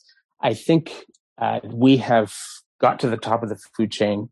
We've been extremely successful as a species um, because we're we're very good at cooperation. We're incredibly good at cooperation. We're very, and that's, you know, this is one of the things I, I try and tell my students is, you know, I know you keep hearing that the, the characteristic, the central characteristic of, of business and economics is ruthless competition and all this stuff. But actually the central feature from an ethological standpoint, if you're just looking at humans as animals, the central most glaring thing that jumps out at you when you look at the world of business is incredible degree of cooperation. Like so much cooperation. So much honesty so much trust so much morality so much people doing the right thing even when they can get away with doing the wrong thing. Like that and that even that characterizes even the uh, black market trades in, in sure. arms or drugs. Like if if people actually, you know, the, the expression "honor among thieves." Like if there was not honor among thieves, uh, there, there, thievery wouldn't work. like crime, crime. Yeah. Like they talk about organized crime. Crime only works because it's organized. Yeah. Like disorganized crime doesn't work. Like it not not for very long. I mean, like you get so it's you have to be able to trust people and well, this gets, yeah. it gets back to this idea that I mean, effectively, you can think of humans when they interact with each other when they're strangers. Like let's say let's say two groups of people live close to each other, right? Like two tribes or nations or whatever. There's two ways they can interact. Really, that they can fight with each other, and then they one can try and dominate the other and take all his stuff or their stuff or whatever, right? Or they can exchange peacefully right? They can go and trade things with each other. You know, maybe one group makes better at making spears, the other group is better at cutting. Maybe they live closer to the water or something, so they can get fish and they can sell them fish for the spears or something, right? And you see this dynamic all through history, right? And so the I think in the Sowellian and the Steven Pinker and different you know people like this, what they really are saying is that these two elements exist in our nature, and we want to try and you know encourage the peaceful exchange element right? The, exactly what you're talking about, right? The cooperation element as opposed to the dominance and fighting element as a, you know, and we can't get rid of, you know, the the, the fighting, that you know, the, the the way of fighting. That's part of our nature as well. And there's always going to be some criminal, some criminality is people doing that, right? Like people just stealing from other people, taking their stuff, you know. You can't get rid of it completely. You can drop it down, but you can't get it down to zero, right? Hmm. Yeah. Well, I, I think, and that's why I think I, I tend to see it as being much like better to think about it as a function of nature than culture. So I think, right, right. It, it, depending upon, uh, to give you sort of an analogy to to um, one of our relatives, the uh, there's these monkeys in Southeast Asia, and they you find them. I, I've seen them in the wild. They're really cool looking, but you see them in, in Malaysia and Indonesia and on islands, and you can see them in Singapore even. Like, but they um, I'm blanking on the name of the, they're like golden something, uh, but they're really really cool. But apparently these these monkeys they have a, a flexible social organization, and it depends on uh, it depends on sort of outside pressures. So there's this giant eagle that eats monkeys. it's like it's like one of the I think it's like if it's not the biggest eagle in the world, it's one of the biggest eagles. Like the thing is wow. like fucking fucking huge. Like it, it like stands like three feet tall. Wow. It's got a massive, massive. They eat monkeys. So on islands that are in Malaysia and Indonesia and the Philippines and uh, Papua New Guinea, where these monkeys are found, on islands that are completely covered in forest, so that it's like the forest is thick. It's just really hard for the eagles to like get in and get the monkeys, right? Um, on those islands, the monkeys tend to live in pretty small groups. Um, they and they there's quite a bit of conflict within groups and quite a bit of conflict uh, between groups. Right? There's like you you see them fighting a lot and like right. fighting over territory and doing stuff like that. And then there's some islands where there's uh, the, the forest cover is is more sparse and there's lots of spaces between the trees and so the eagles can get at the monkeys pretty easily in those places well on those islands the monkeys uh, tend to live in much larger troops so whereas on the the heavily forested islands they might live in groups of 20 or 30 um, in the islands that where there there's more predation threats they um, they'll live in groups of 150 to 200 and they'll have lots of monkeys who are on guard duty all the time. And then also their organization is very different. So on those islands uh, there are um, alpha males and alpha females within the group that heavily police conflict within the group Right. So if, if two people start, if two monkeys start fighting, they immediately are on them, kicking the shit out of them, like you know, right. quit your quit your shit, you know, before it like kind of before the eagle big. comes in and kills both of you, kind of thing. You know? Well, because they yeah. they seem to they seem to sort of recognize there's like an emergent order where they recognize that in order to survive, we have to have much higher degrees of cohesion and cooperation. And what's interesting is that these these social structures are so flexible that if you have um, there, has been on islands where they've done heavy uh, deforestation, you know, for the logging of islands. So they've taken an island that was heavily covered and suddenly uh, gotten rid of like 50% of the trees. So it's more. So now the monkeys are, and what you see is the small groups coalesce, coalesce uh, wow. into bigger groups and they change their, their organization.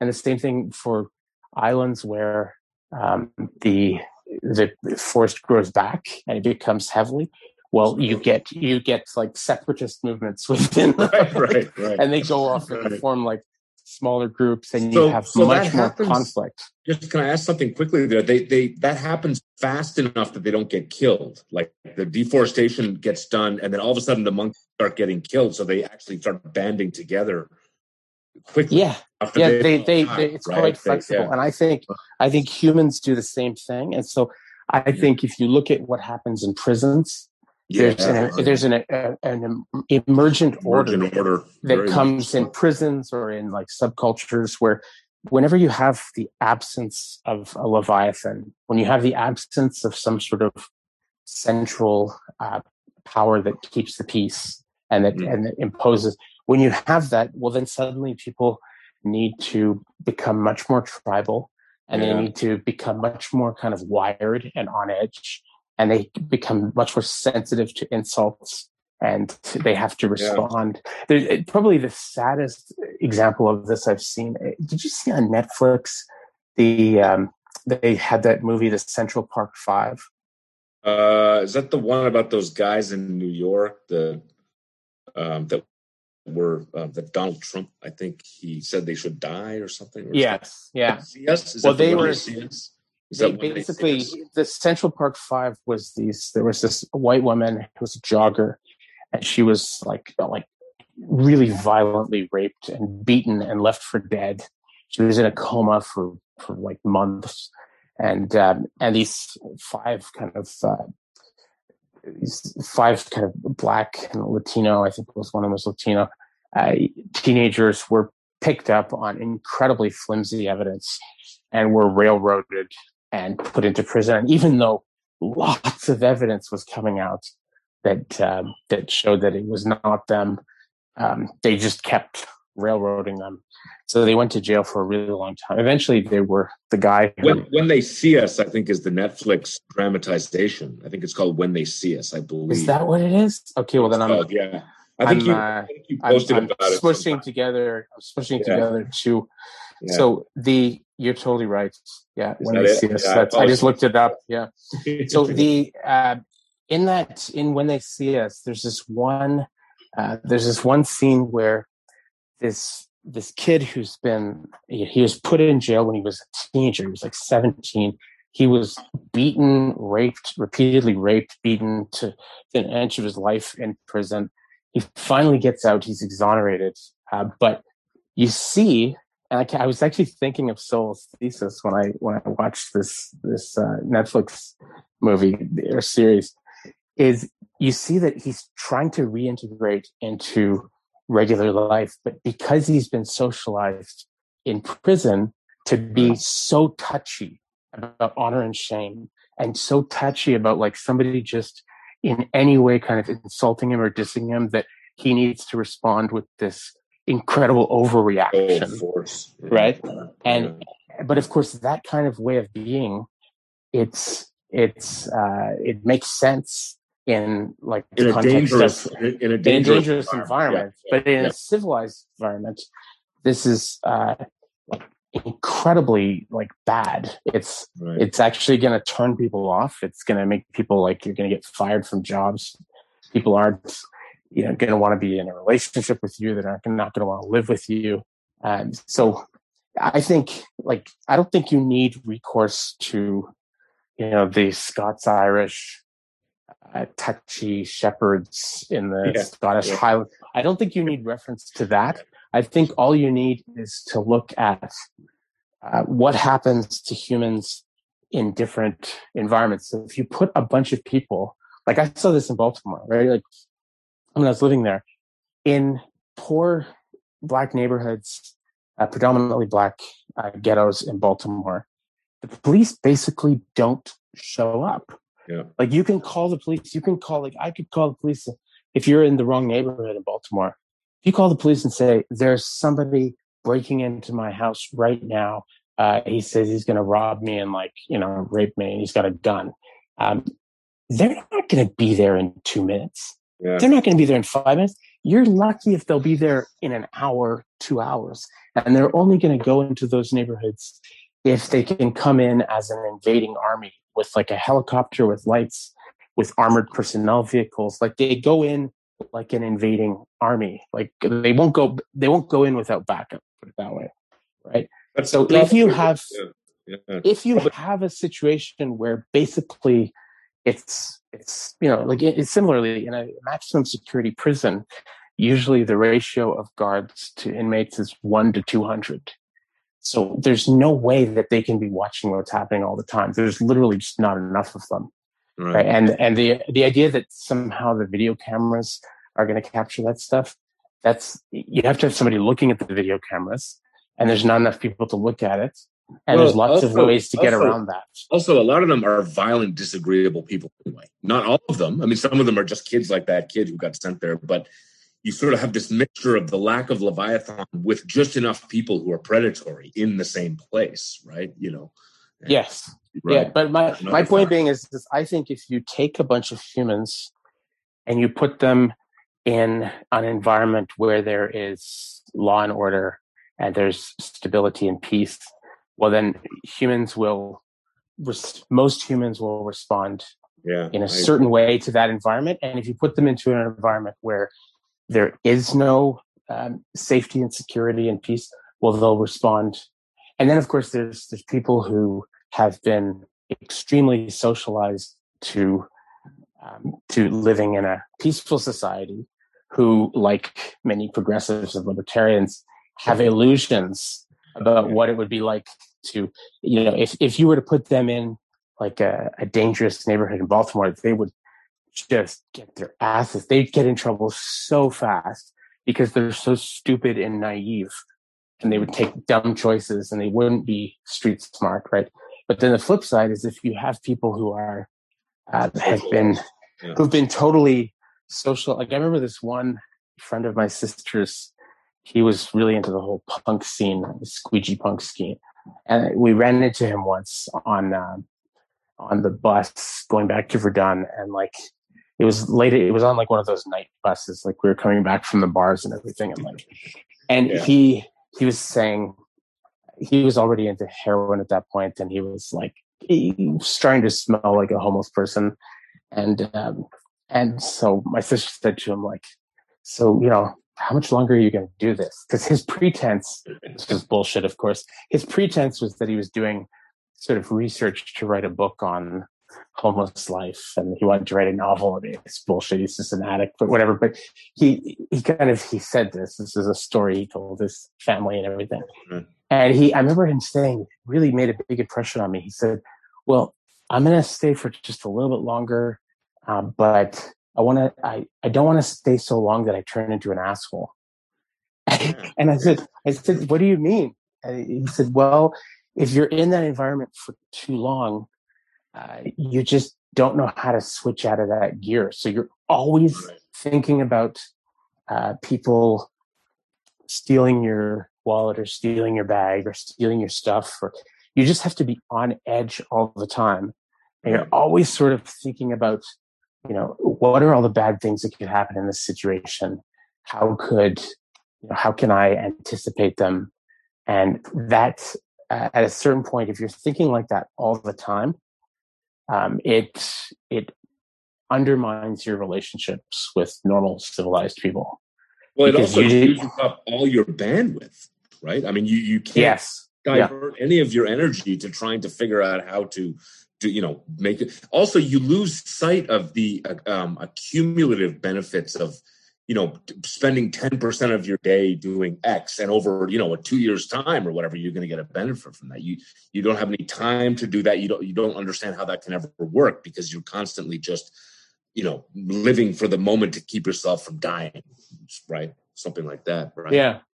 Oh absolutely. It's uh, yeah. it takes up a lot of it takes up you know a lot of time. But I I find I like you know our last guest that we had on uh, Joseph Henrich, his book you know the the weirdest people in the world, and he argues that um, you can't really have capitalism and democracy and things like that. You can't; those things are not going to work unless you first have a particular kind of psychology, right? And you have to you have to first kind of break down people's tribalism and people's connection to uh, to their their kin, and you have to you have to break people down more into nuclear families and individuals, and mm. then that's when they can actually you know they can work in these systems more because if they if they're still in that hyper tribal mode which identity politics seems to be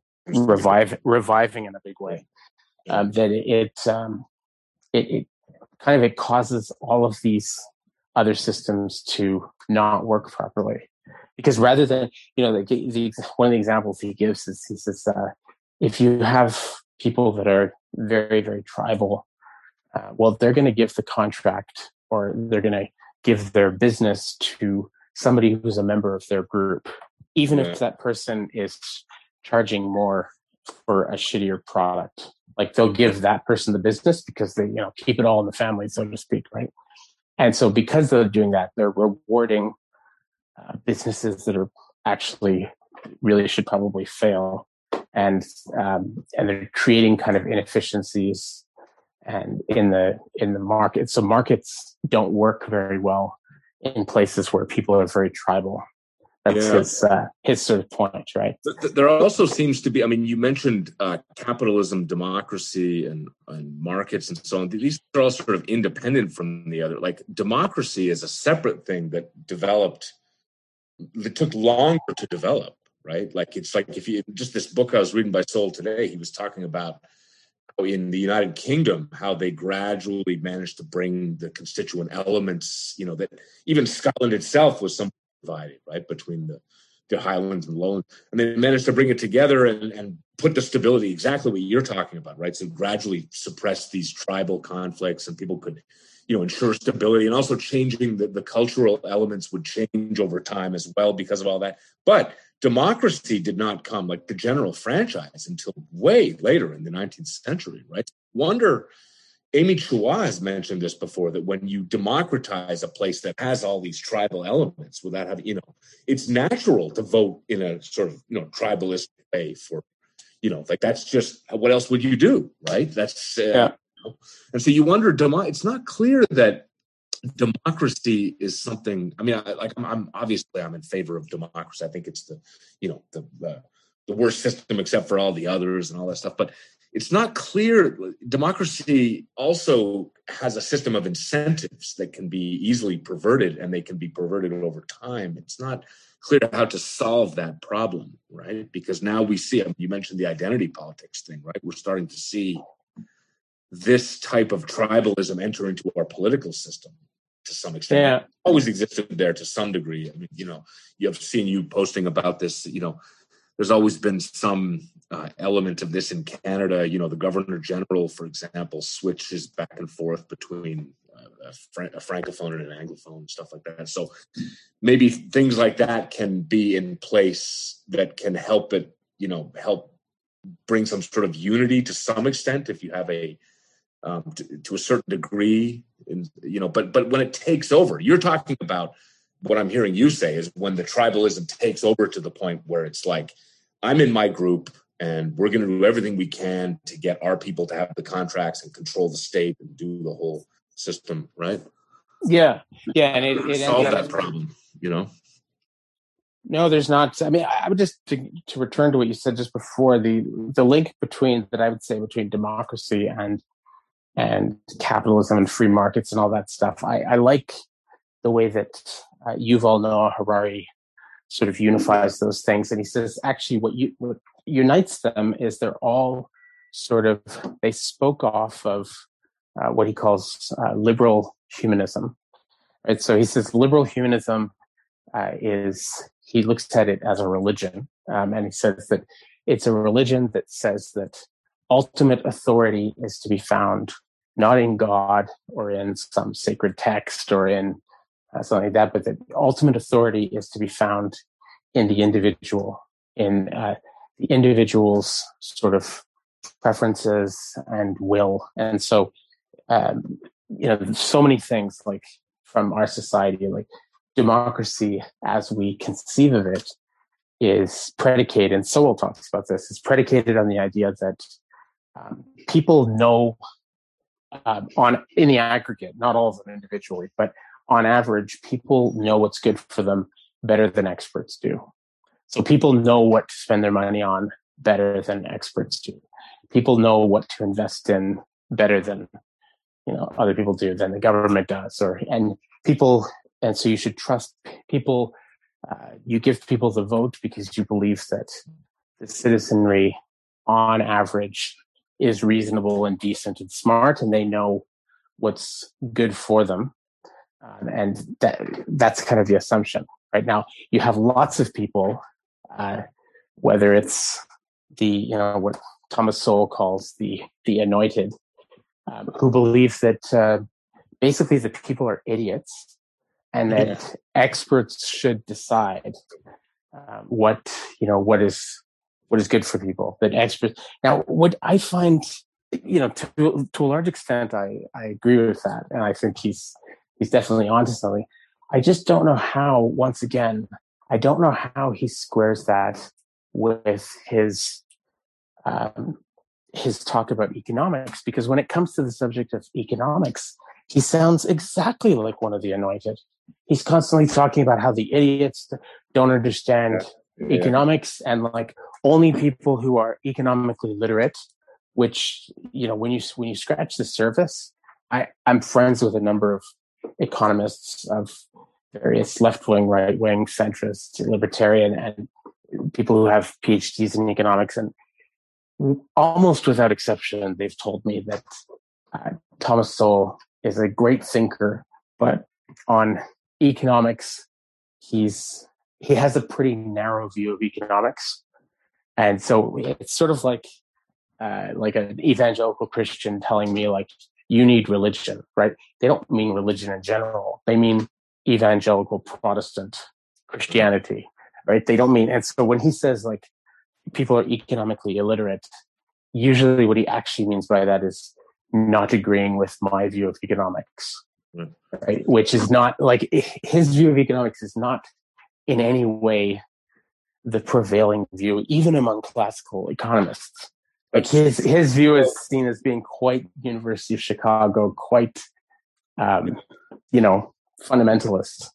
I think in terms of his views on economics, he economics has become much more scientific. This is my sort of outsider's understanding. It's become much more you know, sort of looking at algorithms, things like this, and mathematical models and things like that, and also creating experiments, right? So you create these sort of lab experiments and you run them. Thomas Sowell doesn't really do that. He seems, if if you read Adam Smith, he seems to use Adam Smith's model as the way of orienting himself in it much as he has a theory like you say his belief that the law of supply and demand is likely to prevail over you know intervention let's say right and then he takes a look at the world and he tries to see instances where that might be true or not true and gather evidence from everything from novels to you know adam smith did pretty much the same thing in the wealth of nations because there was no economics you know there were no papers to go and dig up the experiments that people had run or whatever right? There was you know he was the first one to do it. So i think that Sowell's economics is a kind of older style of economics. I think that's my impression. I don't know. I'm, I'm very much a hobbyist of economics. It's not my field. I'm a, you know, I have a different set of, uh, you know, I study different things. Um, you know, my, my background uh, is different from that. But like I said, I, I became an amateur at it after the financial crisis, and that's my view. He seems to have this almost like a holistic view of how to view things, and I don't know yeah, well, I, I think I think my problem my problem in general with his the way that he deals with things like government intervention and with markets is that he tends to and he, it's funny because I, I, was talking to um, the other day to uh, Jacob Jacob Levy about this, who is a political theorist um, at McGill, and he's he he was really I mean, he's a very, you know, he's a libertarian and he was a big fan of Thomas Sowell when he was younger and, uh, and Ayn Rand and all of that stuff. And, and he said, yeah, he goes like, I, I still like, I learned a great deal from him, but he said the, the irony of Thomas Sowell is that he's this guy who is, you know, he rails against people who oversimplify a great deal. And his critique of people oversimplifying things is excellent. But then he goes on to oversimplify like crazy. And it's like, it's like, dude, like, why did you like, you know, doctor heal like physician heal thyself? Like, so for instance, one thing that I found annoying in, um, especially in his book, uh, The Quest for Cosmic Justice, where he, he's sort of, whenever he's talking about how evil government intervention is, he always looks to uh, to let's say like China under Mao or Soviet Union under Stalin or like you know Mussolini. He looks to these like horrible like examples, which were horrible, no doubt. Like, and he and so all government intervention is a classic example of a slippery slope argument. All government intervention naturally leads to this horrific outcome and then when he's talking about uh, business and free markets, he tends to sort of rely on a very idealized view of of business and of the economy, which like I, you know, like I said in that thread where we were discussing this, like it, it seems like it applies perfectly well to a dep, right? To the economy of a dep, absolutely. Like, and to small businesses and maybe even medium-sized businesses. But his analysis just doesn't doesn't make sense if you're trying to explain Amazon or Google or Facebook, these giant organizations that have have the the power to you know manipulate like there's more there are more lobbyists right now in washington d.c um, representing facebook than there are members in both houses of congress combined these are all people that are making a minimum of $185000 a year to lobby on behalf of like that is when you're wielding that, when you have that many smart, highly motivated people um, working towards a particular end, like that's not a, they can distort the market in all sorts of, you know, amazing ways. And that's not, that's not sort of what I, Adam Smith. Totally that's not what Adam. That's not what Adam Smith had in mind. Adam Smith like, hated big, huge businesses like that. If you read his books, he talked about the East India Company with the most exactly on the terms that you're talking about, how they had distorted British government policy and everything. There's an economist called Mike Munger who talks about this. Gets back to what I was saying before about how institutions, as they get bigger, Mike he talks about how any business as it gets bigger, it you know it's uh, when it makes more investments as it gets bigger. It, initially, it sort of you know diversifies, you know, opens up other sectors and spends money on research and development and everything then it reaches a point where every dollar it spends will get a better return from trying to influence government. It does get back to government control, right? They start investing. This is what the social media companies are trying to do. They're trying to influence the state so the state can use the awesome power of the, you know, the, the you know, the the monopoly on violence, let's say, right? That's the definition of a state, right? So they're trying to, I mean, most of what I understand, little I understand about the big social media companies is they seem to want some form of regulation. And this is one of these things that's kind of like a flare, right? When you see a company that is in an industry and they want the government to regulate that industry, that's kind of like a red flag. Like, why would they want rules? Well, the reason is because they want to set the rules up in such a way so that they can exclude competitors from getting into the market, right? So I don't, I don't really see anything incompatible with so like the you know you can Adam Smith was just you know vicious against the Dutch East India Company. He was very complimentary about the Hudson Bay Company.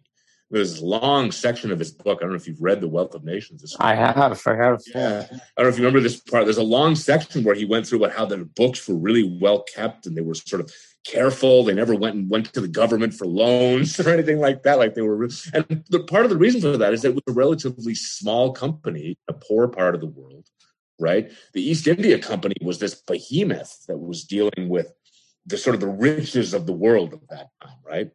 Yeah, and all that stuff from India that was this huge.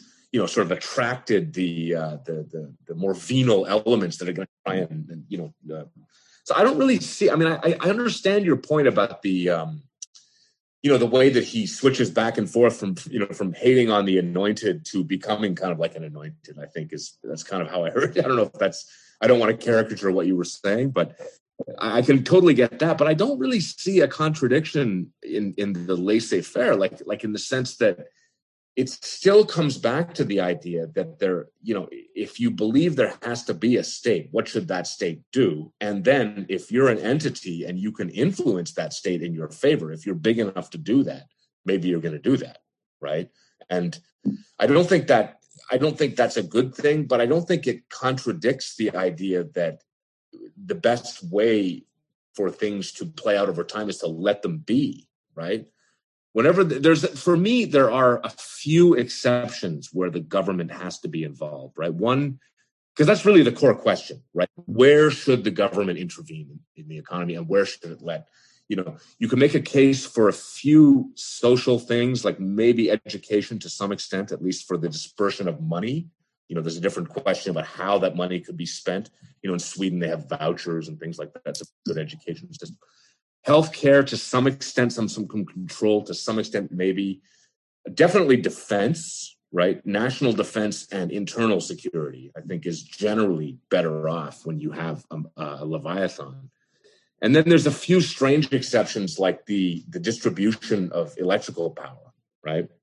I've been thinking for years and years with my classical liberal brain, trying to come up with a way that you know Hydro Quebec could function better if it were a bunch of different companies, and I just can't figure out how it would work. You know, because everything I've seen in other cases where they've tried to do that has usually ended up in a you know kind of a disastrous. Um, you have a kind of problem there with the you know distribution of things. Anyway, that's a. So, but apart from that, I don't. You know, when it comes to like the, could, could bring it back to the Facebook and Amazon and all those things if you just wait long enough, if you have a dynamic system, right? Those, you know, it's likely that if we don't do anything with Facebook and Twitter and all these companies, that in 20 or 30 years' time, there's going to be some other big thing. Do you remember when Microsoft was going to take over the world? In the 1990s, it was this enormous thing. In Europe, they regulated it. Oh, this is, you know, they're embedding it on the computers and people, you know, they're not being given a real choice. And that was all true, right, for the time. Mm-hmm except that you if you just allow the the dynamism to continue functioning someone's going to come up with something else that's going to make whatever that is not as important anyway in enough time it's almost always the case right if you don't intervene too much right if you yeah. intervene to a certain extent you know you get in there start monkeying around you can get it to seize and you can say okay this is our system now and you get stuck with that you know what that system is a good example of this, from what I uh, little I understand about it, was the regulation of airwaves that really slowed down innovation um, in the in the 20th century. That anyway, that's a well, I think very often what happens, and if you look at the Microsoft is a good example of this, but there's many examples like this. If you look at the history of a lot of these like very very successful organizations and that are presented as like examples of why the free market is so amazing, you'll usually find that the um, the initial technology was uh, produced with government money. That usually it was like it was taxpayers' money that yeah, came up with the technology and invested huge amounts of money in the, the technology and created, and then somebody sort of uh, found a way to to make money off of it and went off and made money with it. I have no problem with that. I think, you know, more power to you. But like, but then to turn around, it seems like really, really ungrateful and shitty to turn around and like act as if, oh, I'm a self made man. Like, I just sort of came up with this off the top of my head. Like, no, you fucking didn't. Like, you, you basically stole some technology from the big corporation you were working for. You were working for IBM and you you stole some of their tech and you made a lot of money off of it, or you you had uh, you took stuff that was produced by public money, and then it's the it's the public that has you know we have created this huge infrastructure and the roads and all the things that make it possible for you to like produce your goods and services and get them to to market. Like and now you're going to act like somehow you're it, it reminds me very much of like certain kind of guy and i was totally this guy um, the certain kind of guy was into nietzsche and Ayn rand as a teenager. And it's like this sort of usually a guy not always uh, who's just like yeah don't tell me what to do mom. Like like i want to do it like and this this this attitude of i just I, i'm like a mushroom. I just emerged overnight as a fully grown adult and I'm, you know, I've completely made my life and I deserve everything I have. And, and not recognizing that, you know, people for years, usually women, like wiped your ass, fed you, taught you how to read.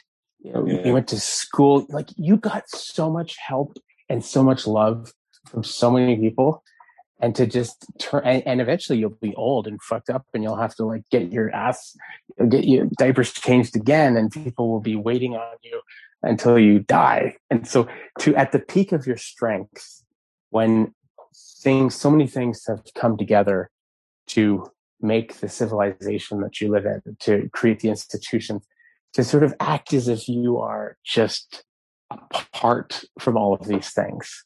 And like, I don't need any of these things and I don't fucking owe you anything, you know? This is all mine. That it just seems to be like in poor taste. You know well, the, yeah, I, I, totally agree. One of the best examples I've heard of that is is when you take a totally you know, meritocratic uh, structure like like basketball, let's say, right? So you have some guy who worked his way up out of a poor neighborhood he's this amazing basketball player. It's like the fact of him having that opportunity, the fact that he was lucky enough to be born in a time and in a place where he could exercise that skill and be paid for that is just astoundingly lucky, right? And then, you know, then you go into a bunch of other things. He was lucky to be tall and he was lucky to have the right type of environment where he could go and practice all the time or something like, you know, and all these different things. Any any person who's in a you know who's successful in life has had all of what you're talking about. There's no question about that, right? But they also have to do, you know, the 10,000 hours, right? The famous, right? Mm-hmm. And it's, it's, it's interesting how I think that a lot of just facing life is you know for young people is hard to just go out and start doing things because you're afraid of failing right? You know uh-huh. myself as a younger person right it was just hard for me to just go out what am i going to do? You know i didn't know what i was going to do and i was and you're sort of paralyzed by fear right?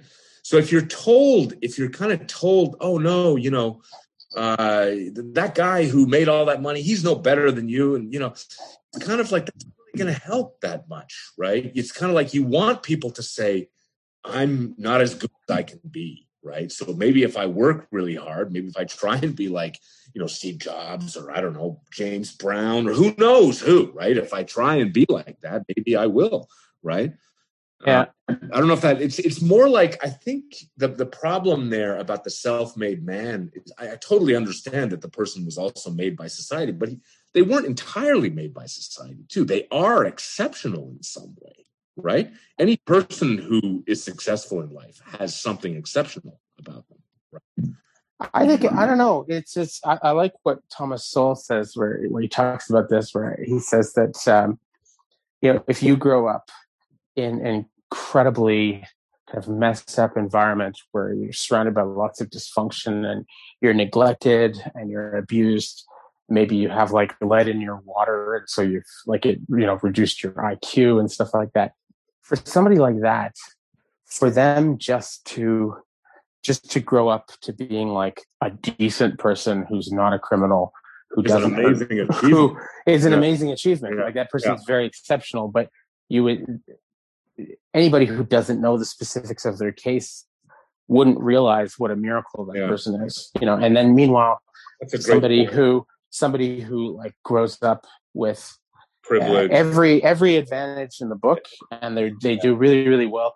If they end up like being I don't know an English prof at McGill, maybe that's like you know actually kind of underwhelming considering yeah. like all the uh, the advantages. But but no, when I when I'm talking about the, the sort of the Nietzsche Randian uh, rugged, I'm talking about like I've met I've met a, a, fair number of people in my life. I've got one guy in particular I'm thinking of who, like, he inherited in his mid twenties, um, like a, a, lot of money. Like, like we're talking like uh, over twenty million dollars, right?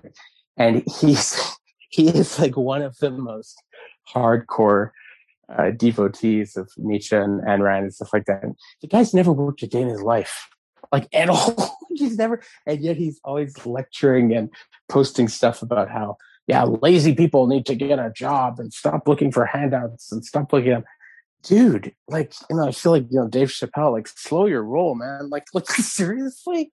Like, you, you know, you, you haven't got to where you are by hard work. Like, your father worked really hard and made a lot of money and left it to his yeah. kids, you know, but. I mean, the, the, the way people end up. I mean, who was it? Coleman Hughes was saying. I was listening to an interview with him the other day. He was talking about how James Baldwin and Thomas Sowell grew up in the same neighborhood, same time. I guess James Baldwin is another one of these you know these lucky few, and they went. I, I think they may have gone to the same school, right? I'm, I'm not. Wow. I'm not sure about. You'd have to. Someone could fact check me on that, but anyway, at the same time, and look at their politics were you know just like night and day right? They ended up with, and they, they had a, you know, they're both African Americans and, you know, from the same similar background, time and place and whatnot. And look at the divergence there. I mean, so just the way that people end up with, if someone ends up with a Randian, you know, I tend to be, you know, I'm, I don't know about Ayn Rand. I haven't read any for books. My brother says, "Oh yeah, you have to read Ayn Rand. She's great for books." But uh, you know, I mean, I, I tend to be in the more sort of classical liberal leaning libertarian bent, right? Uh, someone else who I grew up with, other people they have different views. People I'm very close with have very different political outlooks and so on than I do. And I mean, it's I don't know. I mean, I don't. If people have that view and maybe it's undeserved, if that person you're talking, I don't know who you're talking about, but I mean, if if that like you know, I, I don't really see how that negates the main point about what you know the, the laissez-faire view if you believe in it, right? I don't. I'm not sure how to, if that makes sense. It doesn't. I'm not seeing the connection exactly. Well, the, the connection for me is that I, I'm, you know, once again, is my my central issue with Sowell is that I love what he says about the tragic vision. I feel like, um, you know, I I was very much affected in my 20s by reading St. Augustine and his his vision he he's kind of the i would say probably the most profound exponent of the tragic vision that Sowell is talking about is uh, is in St. Augustine. You can find it in the City of God and in other writings of his. But he basically says that um, we he has a, a religious a religious explanation for it, but you don't need you don't need his religious explanation in order to find his worldview insightful. So he says that um, there are basic flaws in human nature that cannot be um, that cannot be remedied ever. We can just sort of like uh, it's the difference between problems and and conditions, right? If you have a condition, you just try and manage the symptoms. There's no solution for the condition. Like if you have an uncurable disease, then we don't try and get rid of it totally because we can't. So we just manage the symptoms, right? So, uh, and problems have solutions, right? So you try and, and that's very central to Augustine and to Sowell that, um, that a lot of what progressives, a lot of what the anointed refer to as social problems are actually social conditions. Yeah, They're not problems. They don't have, there's no permanent. There's, no, there's no, at the moment. There's no permanent solution to the problem of scarcity. There's yeah. always like more demand than supply. There's always more things that we want to do with our time than time we have. There's yeah. always more, and so on and so forth. So because of those limitations on existence and on, we have to sort of work with these limitations uh, as best we can. So I like I like all of that. I just find that that tragic vision uh, does not, to my mind, doesn't mesh nicely with the vision of, of, of people sort of making decisions and being totally free and being responsible for. Oh, and yeah. so I, I, for me, like that, the guy who's really into kind of freedom and liberty and individualism and everybody gets what they deserve who inherited you know twenty million dollars in his mid twenties. Like he um, he it doesn't seem to me that he is adequately recognizing how much he's benefited. Now I'm not I'm not into like I'm not saying people have to be guilty. I'm not saying they have to give their money up to the poor or anything like that. Those are different questions. But I do think my mom used to say all the time when we were kids, and I I, I repeat this you know, repeat it to my own kids like a mantra. You know, to whom much is given, much is required. So if you are, if there's a little old lady who's who's like uh, you know, similar to the to the Marxist a little bit. I don't, you know, the to each according to his ability. Is that is that the? Uh, it's it's similar. similar I mean, they they they, they perverted it horribly.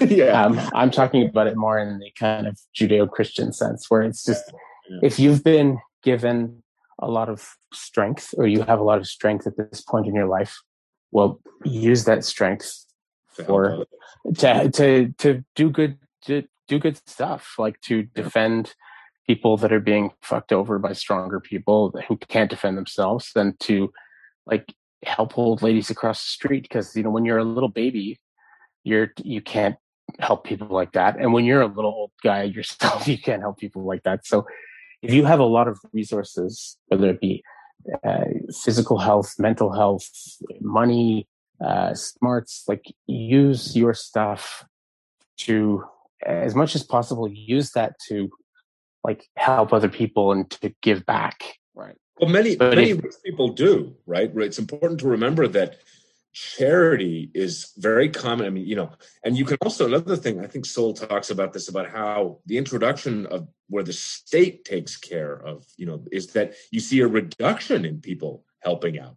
for the obvious reason that you know if you're if you're a wealthy person in a society that has a functional welfare say, well you know the government's taking care of that they're, they're taxing me anyway so you know I, I, think that you can divide. Just to, I wanted to come back to your point there about the um, the to each each according to his. I, I forget how your mother phrased it. It was much more uh, elegant, I think. But um, in any case, it's kind of like you can divide that behavior between just small group behaviors. So if you're with your friends and your family and you're doing everything you can in your job, let's say, right, you know, you can actually do a lot in that way, right? But when you get into a group scale of the world, or even not even the world, but just you know the, the entire city of Montreal or something like that, you know, the province of Quebec, let's say, or something. How much can I actually do to help the people who have X problem? Right? I, I don't know how to do that. I don't know how to do that without making their lives worse because I don't know enough about them. Right? I don't, you know.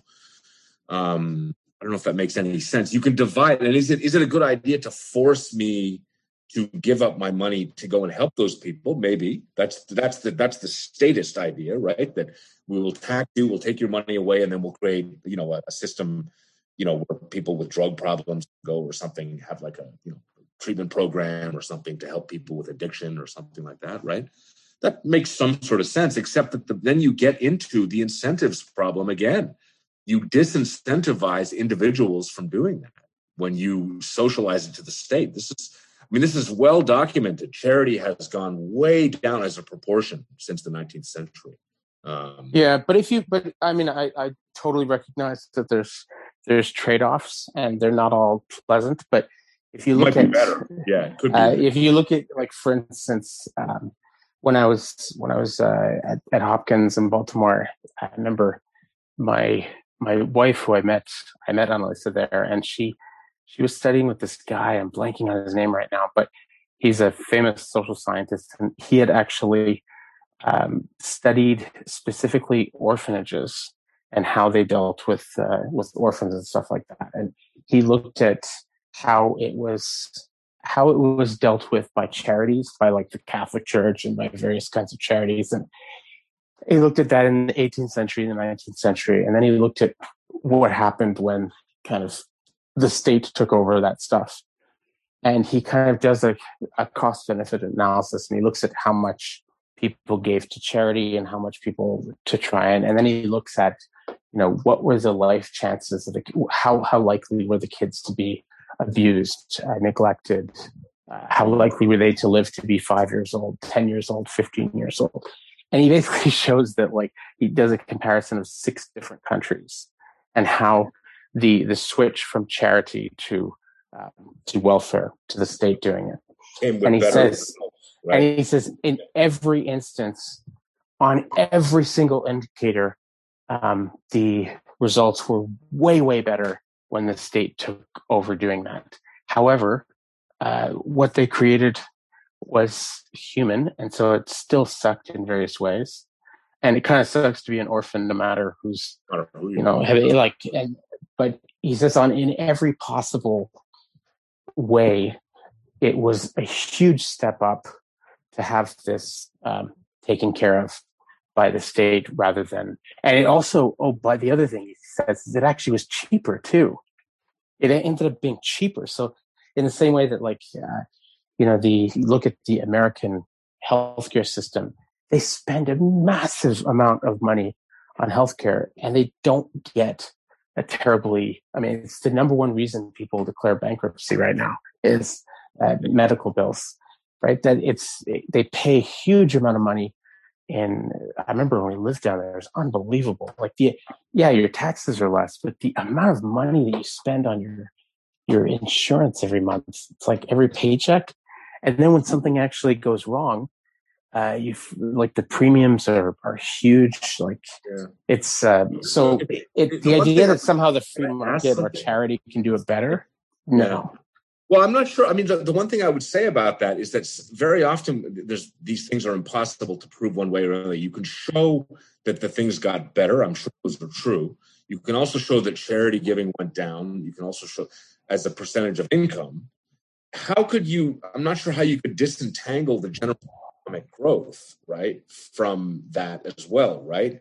Because you know, it's it's kind of like I mean, Thomas. Just to bring it back to Thomas Sowell, right? He talks about how the general view of African Americans is that sort of the emancipation, let's say, from you know the started the, with the with the Voting Rights Act in 1965 and the Great Society. But he documents how this the social rise of, of blacks from in the 20th century, just like in income and literacy and all these other factors, was sort of rocketing upward for the first half of the 20th century, right? And then it actually slows down with those other things. It actually levels off and it's still rising. But um, see, what I'm trying to say there is how do we know when, when we say we got better results when we took over from religious institutions, how do we know that those better results weren't just part of trends that were moving forward anyway? Just because the society was richer and richer and richer over time. How do we know? I, I don't know. I imagine it's more efficient to have sort of one system like that than to have, you know, a whole bunch of churches all you know it's also better to have one system than to have it be segregated by your ethnicity. So if you're jewish you know you go to a jewish hospital and if you're you know this that's how it used to be right? The, the charities mm-hmm. used to be based on um, you know uh, your your uh, religious uh, affiliation right? So the so the you know the, the protestants and jews had better hospitals and the catholics had worse ones right? You know that was so you have that problem right? But I just don't know. And that's very interesting about Annalisa's teacher, I guess it was. I just don't know how much of that could be disentangled from general rise anyway, economically, right? You know, when you see those, res- you know, people have been better off for the last several hundred years all over the place, right? And so you get this problem. People say, well, you know, then the government took over and things got better. It's like, yeah, well, that's true, except how do we know what would have happened if we had just sort of allowed it to organize itself in a different way or something? I don't know. You know, it's very hard to know. We can't turn around and run those. But what we can do is there are natural experiments of government intervention versus non-government intervention, right? So like less or more of those institutions, and we can see differences there. I live. I used to live in South Korea. I don't know if you know this about me, but I lived there for a couple of years, and um, I lived within walking distance of the, the, DMZ, right? So I used to be able to hike up the hill behind my house. It was, I remember standing up there and looking at the South Korean side, and there were all these sort of rice paddies, and the, the hills were all covered in trees. You know, they were they were trees. And then you look across the other side, and there was just completely barren, right? Um, so th- th- there you have probably the closest thing to a natural experiment. So the, on the northern side, the people were so desperately poor because of over intervention, let's say, right? That's sort of an extreme case of over, you know, along with other problems that they, you know, they get cold in the winter. So what do they do? They go, they go and they chop down the trees. They can't trade effectively with the rest of the world because of the choice of the political system. So they can't import. They don't have enough money to import, you know, things like petroleum and stuff to run in their stoves, right? Um, I don't know. I, am just that's. i would be curious to learn more about that. Um, those studies and those things, you know, because I'm not sure. I mean, because they're, they're, really, I'm not necessarily saying that the government should not be involved in those things and that we should just take the government away from orphanages and allow, you know, I, I don't know what a solution is for, uh, you could call that a condition, right? Something like an orphanage is sort of like a societal condition. You're probably never going to get rid of some kids who are going to end up needing some care from the whole village, let's say, right? You probably, mm-hmm going to be some. I can't. I can't think of. Um, right? I can't think of any natural off the top of my head. I can't think of any natural experiments which would which would which be would would be able to prove what I the, the case yeah. I was just making. I can think of natural experiments that prove definitively that um, things like um, all sorts of uh, manufactured goods and agriculture do way way better when they're when government stays out of it for the most part. I mean, that there's so many examples of that. I mean, like True. the one like that jumps to mind immediately is you look at Zimbabwe and like that had this like incredibly uh, flourishing agricultural sector where they were just making tons of money. They had plenty of food to feed themselves and to feed you know half of Africa and like export tons of stuff. And then as soon as the government takes over and says, "Oh, we're going to bring social ju- we're going to bring social justice to the sector," and they, yeah. which, which of course, as it very often does, just means putting my cronies in power, right? So, and they put all these people that didn't know anything about farming and didn't know anything about the international even if they weren't their friends, if they just let's say they just randomly chose Zim, black Zimbabweans and said, you know, this farm owned by white people, the chances are that guy doesn't know how to do what the white farmer knows how to do, right? It's yeah. just learn how to do. This is the other thing about the, these middlemen minorities. This is a problem all over the world. There's this idea that if you're running a business where, say, you're lending money or you're doing something like that, then you're not really doing anything. You're just extracting from all the sort of hardworking farmers and people in the factories with their hammers and doing, you know, and all this stuff. It's, I'm, I'm caricaturing it, of course, but it's stark uh, misunderstanding that the people who are performing financial services, for example, are doing they're, they they have an enormous amount of skill and they know what they're doing and they know how to assess risk and where to put the capital and how to you know. And if you the, every case, those natural experiments are the most tragic, right? I mean, you're talking about um, what was that one in Uganda too, where they went after the um, I think it was South Asians. They went after the South Asians, and you just see a total yeah. right? You see, and this brings up one funny thing that Sowell mentions. He talks about the ethnic, not funny, humorous, but just interesting to get back to maybe a, a mistake of his, or at least a you know ideological. Is he talks about the ethnic cleansing of Germans from uh, from Eastern Europe, which is one of these things that not many people know about. But after World War II, there was um, you know, there have been minorities of Germans throughout Central and Eastern Europe for many centuries, right? From the oh yeah, Deutsch, going back to the Middle Ages, going back yeah. way back to the Middle Ages, right? And in some cases, they were you know they were relatively small in number, like in Russia. In other cases, I mean, in Czechoslovakia, they were uh, three million, right? So the the famous Beneš decrees cleansed the country of. The, in fact, the the German minority is um, this is another country I happen to live in as well. It's interesting was Slovakia, but they the German minority is the reason why the Czechs and Slovaks originally formed a political union was because I had a guy tell me once when I was in the Czech Republic how when they formed Czechoslovakia in 1919 they they had you know this sort of like uh, if they had made just the Czech Republic they would have been like 50-50 German Czech right and so uh-huh boy, this is going to be a really big problem politically because they're already they run all the factories and they own all the capital and everything and all this stuff. So they created this union with Slovakia, who they you know that they and then they sort of had it be sort of a maybe a thirty percent minority. But in any case, just to get back to this example of Sowell, he they did the ethnic cleansing after after World War II. They had an excuse in all these societies to go after these Germans who were, you know, socially higher up the ladder and so on. They threw them out um, you know, there's something like 12 million uh, people moved. But Sowell, at one point, one of his books, he said that this was one of the reasons why the economy collapsed in Czechoslovakia, you know, and it went, you know, and, and all this stuff. He gave all these statistics about how the, you know, the industrial output went down. He's giving all these numbers and statistics, which are all true. And then, you know, he connects it to when the Germans were all thrown out, three million people. They, they went to, you know, force them to go to Germany, and many of them had never even been there, and all this stuff. It's all true. But he neglects to mention something really important was that at the same time, a socialist um, government was established at exactly the same time that the Beneš decrees come into effect, right? So uh-huh. surprised that he wouldn't at least mention it as a footnote because obviously that had a, uh, you know a dampening effect on exchange as well, right? The government takeover of all the industries and the uh, you know but uh, I guess it chalk that up to I don't know if that's an ideological mistake I don't know, or you know, how much of it is true. Like looked at that case, right?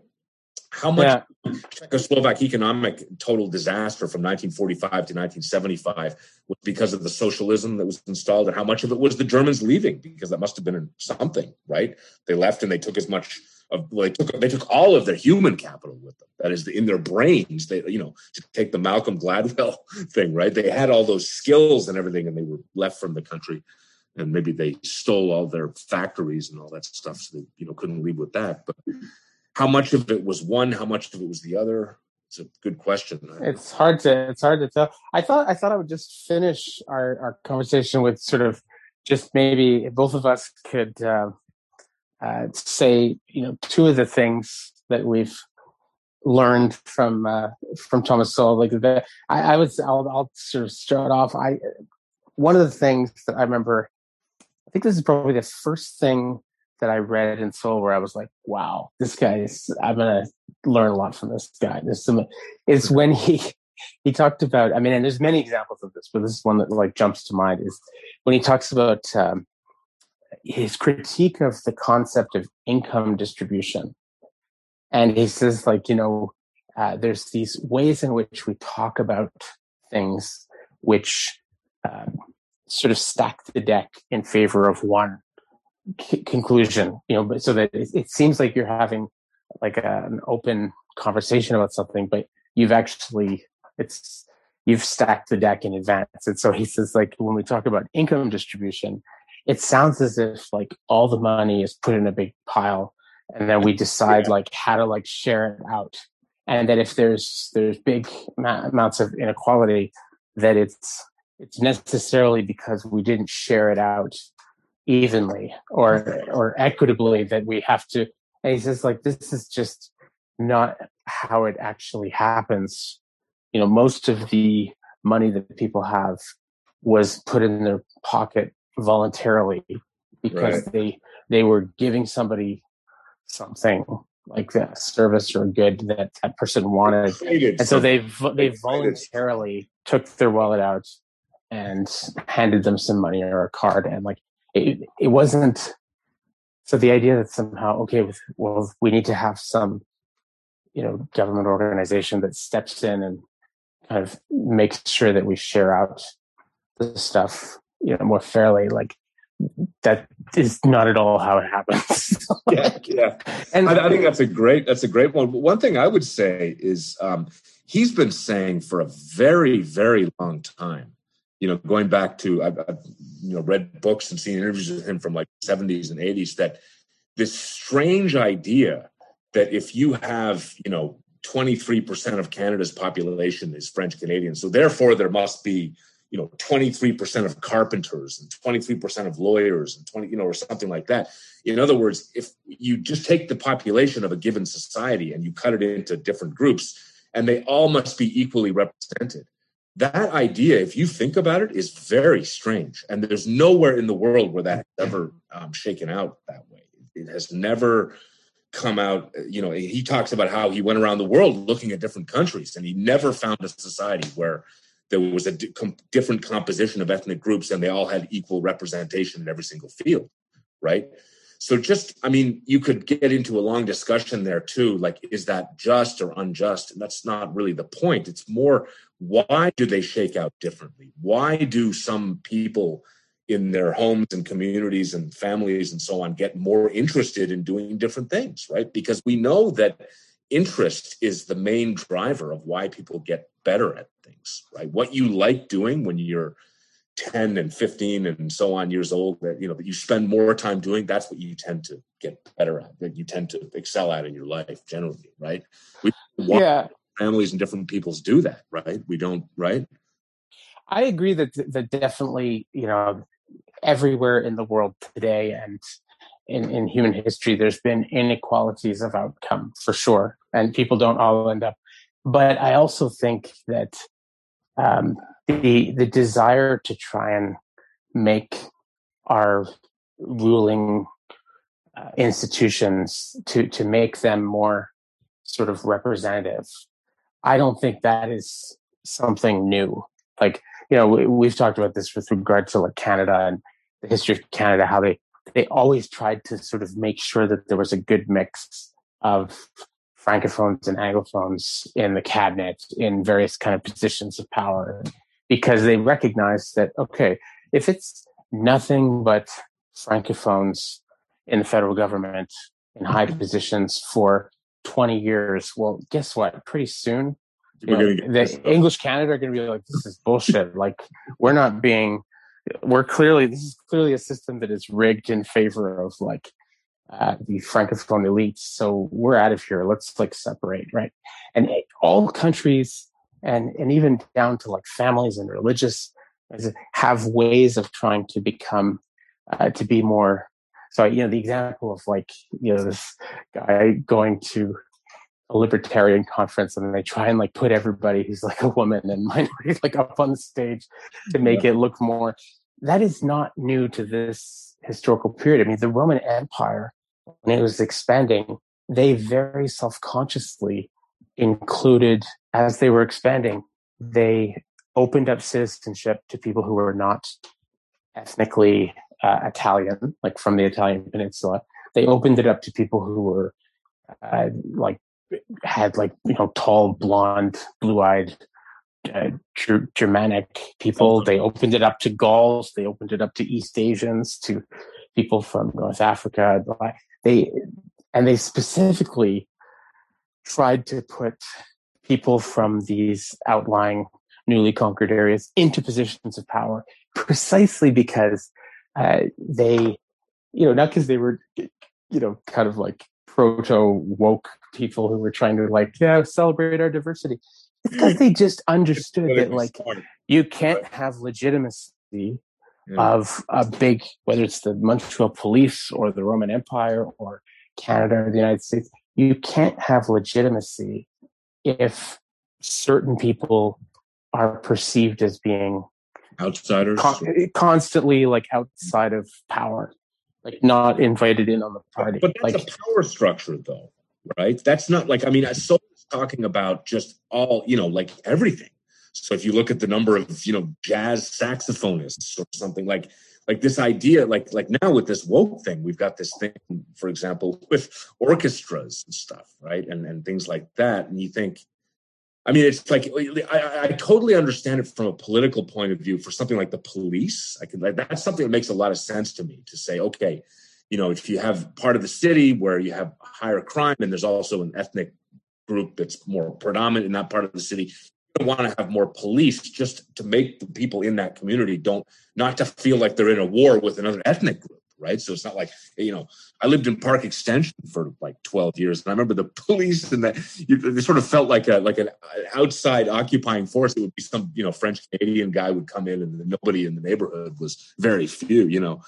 But I, I, I just think that that idea to apply to say you know i don't know like lawyers or you know what I mean? Like it's it, if you just sort of take that as an axiomatic thing for all professions and, and trades and stuff, and say that there should be this equal distribution or something. I, I don't know that that is necessary, and it, it's it actually might harm the way that those trades are functioned, or you know how they work.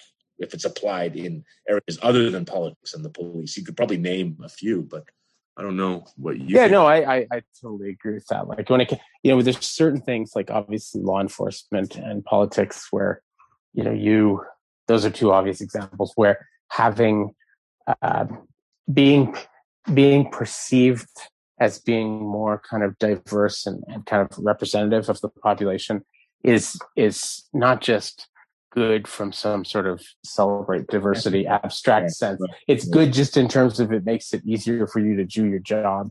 Like you have legitimacy.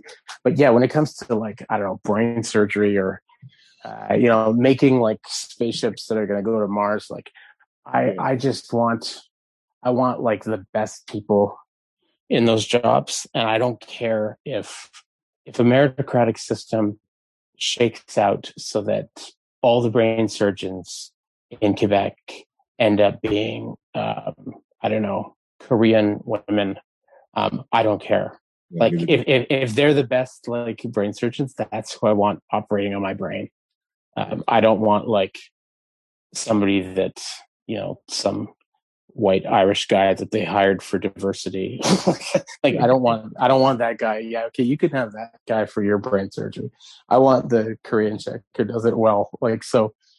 Um, so where's yeah, the border it, there? That's that's a difficult problem. Is you know where is it okay to do something for a political reason, like a like a good reason to try and bring a, a group or some set of people into your holiday, and where is it something where it's actually going to harm the quality of the service or even harm the, the diversity of your system. If you're doing it to the point where you're alienating it becomes a thing where people are are forced into thinking of themselves in these ethnic groups and how they have grievances one against the other. That's a very common Sowell point as well. That uh, that might be my second point would be Sowell talks about how like if you people are if they're told that they should be, you know, that they're part of an ethnic group and they should focus on that, and that group has been oppressed or whatever, right? Um, yeah. Often it's true. I mean, it's you know, it's uh, that doesn't ever help that those people advance in any way, right? Any people, right? Very rarely to think of yourself as a victim is probably the worst thing you can do. You know, a good example is if if you had a child that was handicapped, right? If you know people who have handicapped children, the one thing they do, the one thing they try and do is to instill the idea in that kid that they can do what they want to do. They can overcome this thing. You know, like they, they, you know, the worst thing you could do is make them feel is to encourage them to feel sorry for themselves. They're they're you know, and they would have a good reason to feel sorry for themselves, right? I mean, mm-hmm. you can't walk or whatever, right? But that's not going to help them. You know, I, I don't mean to compare handicapped people with you know racial minorities or something like that, but you you can think of it in those terms, right? That you should we should do everything we can to send the message to people that they can do better than whatever they're doing now, right? Regardless of the you know the, where they come from. I, I, think that's a good idea, but I don't know, maybe not. Well, that's a that's a a nice hopeful place to to finish on. anyway, this has been absolutely fascinating. I think we we may have to. Uh, do like a part two because there's just yeah. so much more like we're already like two and a half hours in and i have like i have a list of so many other things that i wanted I mean, because Thomas Sowell is just such a uh, such a rich, uh, interesting source. You know, like he's uh, a, fantastic stuff. But, I'd, like, uh, I'd, like, to just quickly thank you too, because uh, this has been uh, like I've really appreciated the conversation the opportunity to talk about Sowell as well is interesting. I use him a lot in my classes as well. I don't know some of his work, and I agree. I've got a whole list of things I didn't even get to here that you know we could cover at a at another time. So yeah, I mean, I guess the the, the short version, I would say, in answer to your question about where is the border, um, I I'm not exactly. There's some extreme cases like law enforcement and, and politics on one side, and then you know brain surgery and spaceship engineering yeah. on the other maybe but like um but in terms of where the border is i'm not i'm not sure like i i used to think for instance that education was especially higher education was was totally on the brain surgery side that you just want the best people and it doesn't really matter but i've you know been reading some reports mean, I'll, I'll tell you about this when we're off air. I'm not going to tell. I'm not going to say this live, but let's just say I've I've seen information recently that has been quite disturbing on that score. That you know, in many humanities departments, um, the chances that a, a boy will fail uh, class is three times more likely if his teacher is a woman, as a, a teacher is a man. And I've I've read a lot of credible uh, accounts that you know in if your teacher if you if, if you're a member of a minority group and your teacher is a member of the same minority group you are uh, significantly more likely to do well in that class and to to be engaged and to learn more and even down to dialect so if you speak a particular dialect or you have a particular accent. So I don't know, let's say you're like a New Yorker, you got like a thick New York accent. Um, kids in your class who are native born New Yorkers will, on average, do better in a class where the person not only, you know, speaks English with the same accent as them. So uh, there's all these ways in which it seems like the identity of the person providing the service uh, can actually sometimes decide yeah to some extent so like indigenous students who have an indigenous teacher um, will often do better. You know, being and all other things being equal, like the teachers are just as good, they're covering the material just as just as well. So I, I think there's a whole wealth of questions about why that's going on. I mean, it, you, the immediate assumption would be there's some sort of a bias and the teacher is favoring someone of his own kind. But it could be something simpler. They just communicate a little bit better or something. Like you don't know like when there's an oral evaluation maybe they cannot there could be a number of different explanations for that that would not necessarily be sort of venal right? That might actually be just sort of more mundane. You know i don't know. That's a great that would be something that would be an incredible area to study and I, there's something else i would tell you off air as well just a, something next to that it's not something i'd, I'd yeah, we'll we'll get to that. But anyway, thank you so much. And let's just let's just sort of say now we're gonna we're gonna have a, a Thomas Sowell part two uh, sometime in the near future, and then we'll have another sure. episode on that. But all right, well, thank you very much, and um, I will talk to you soon. The pleasure, John.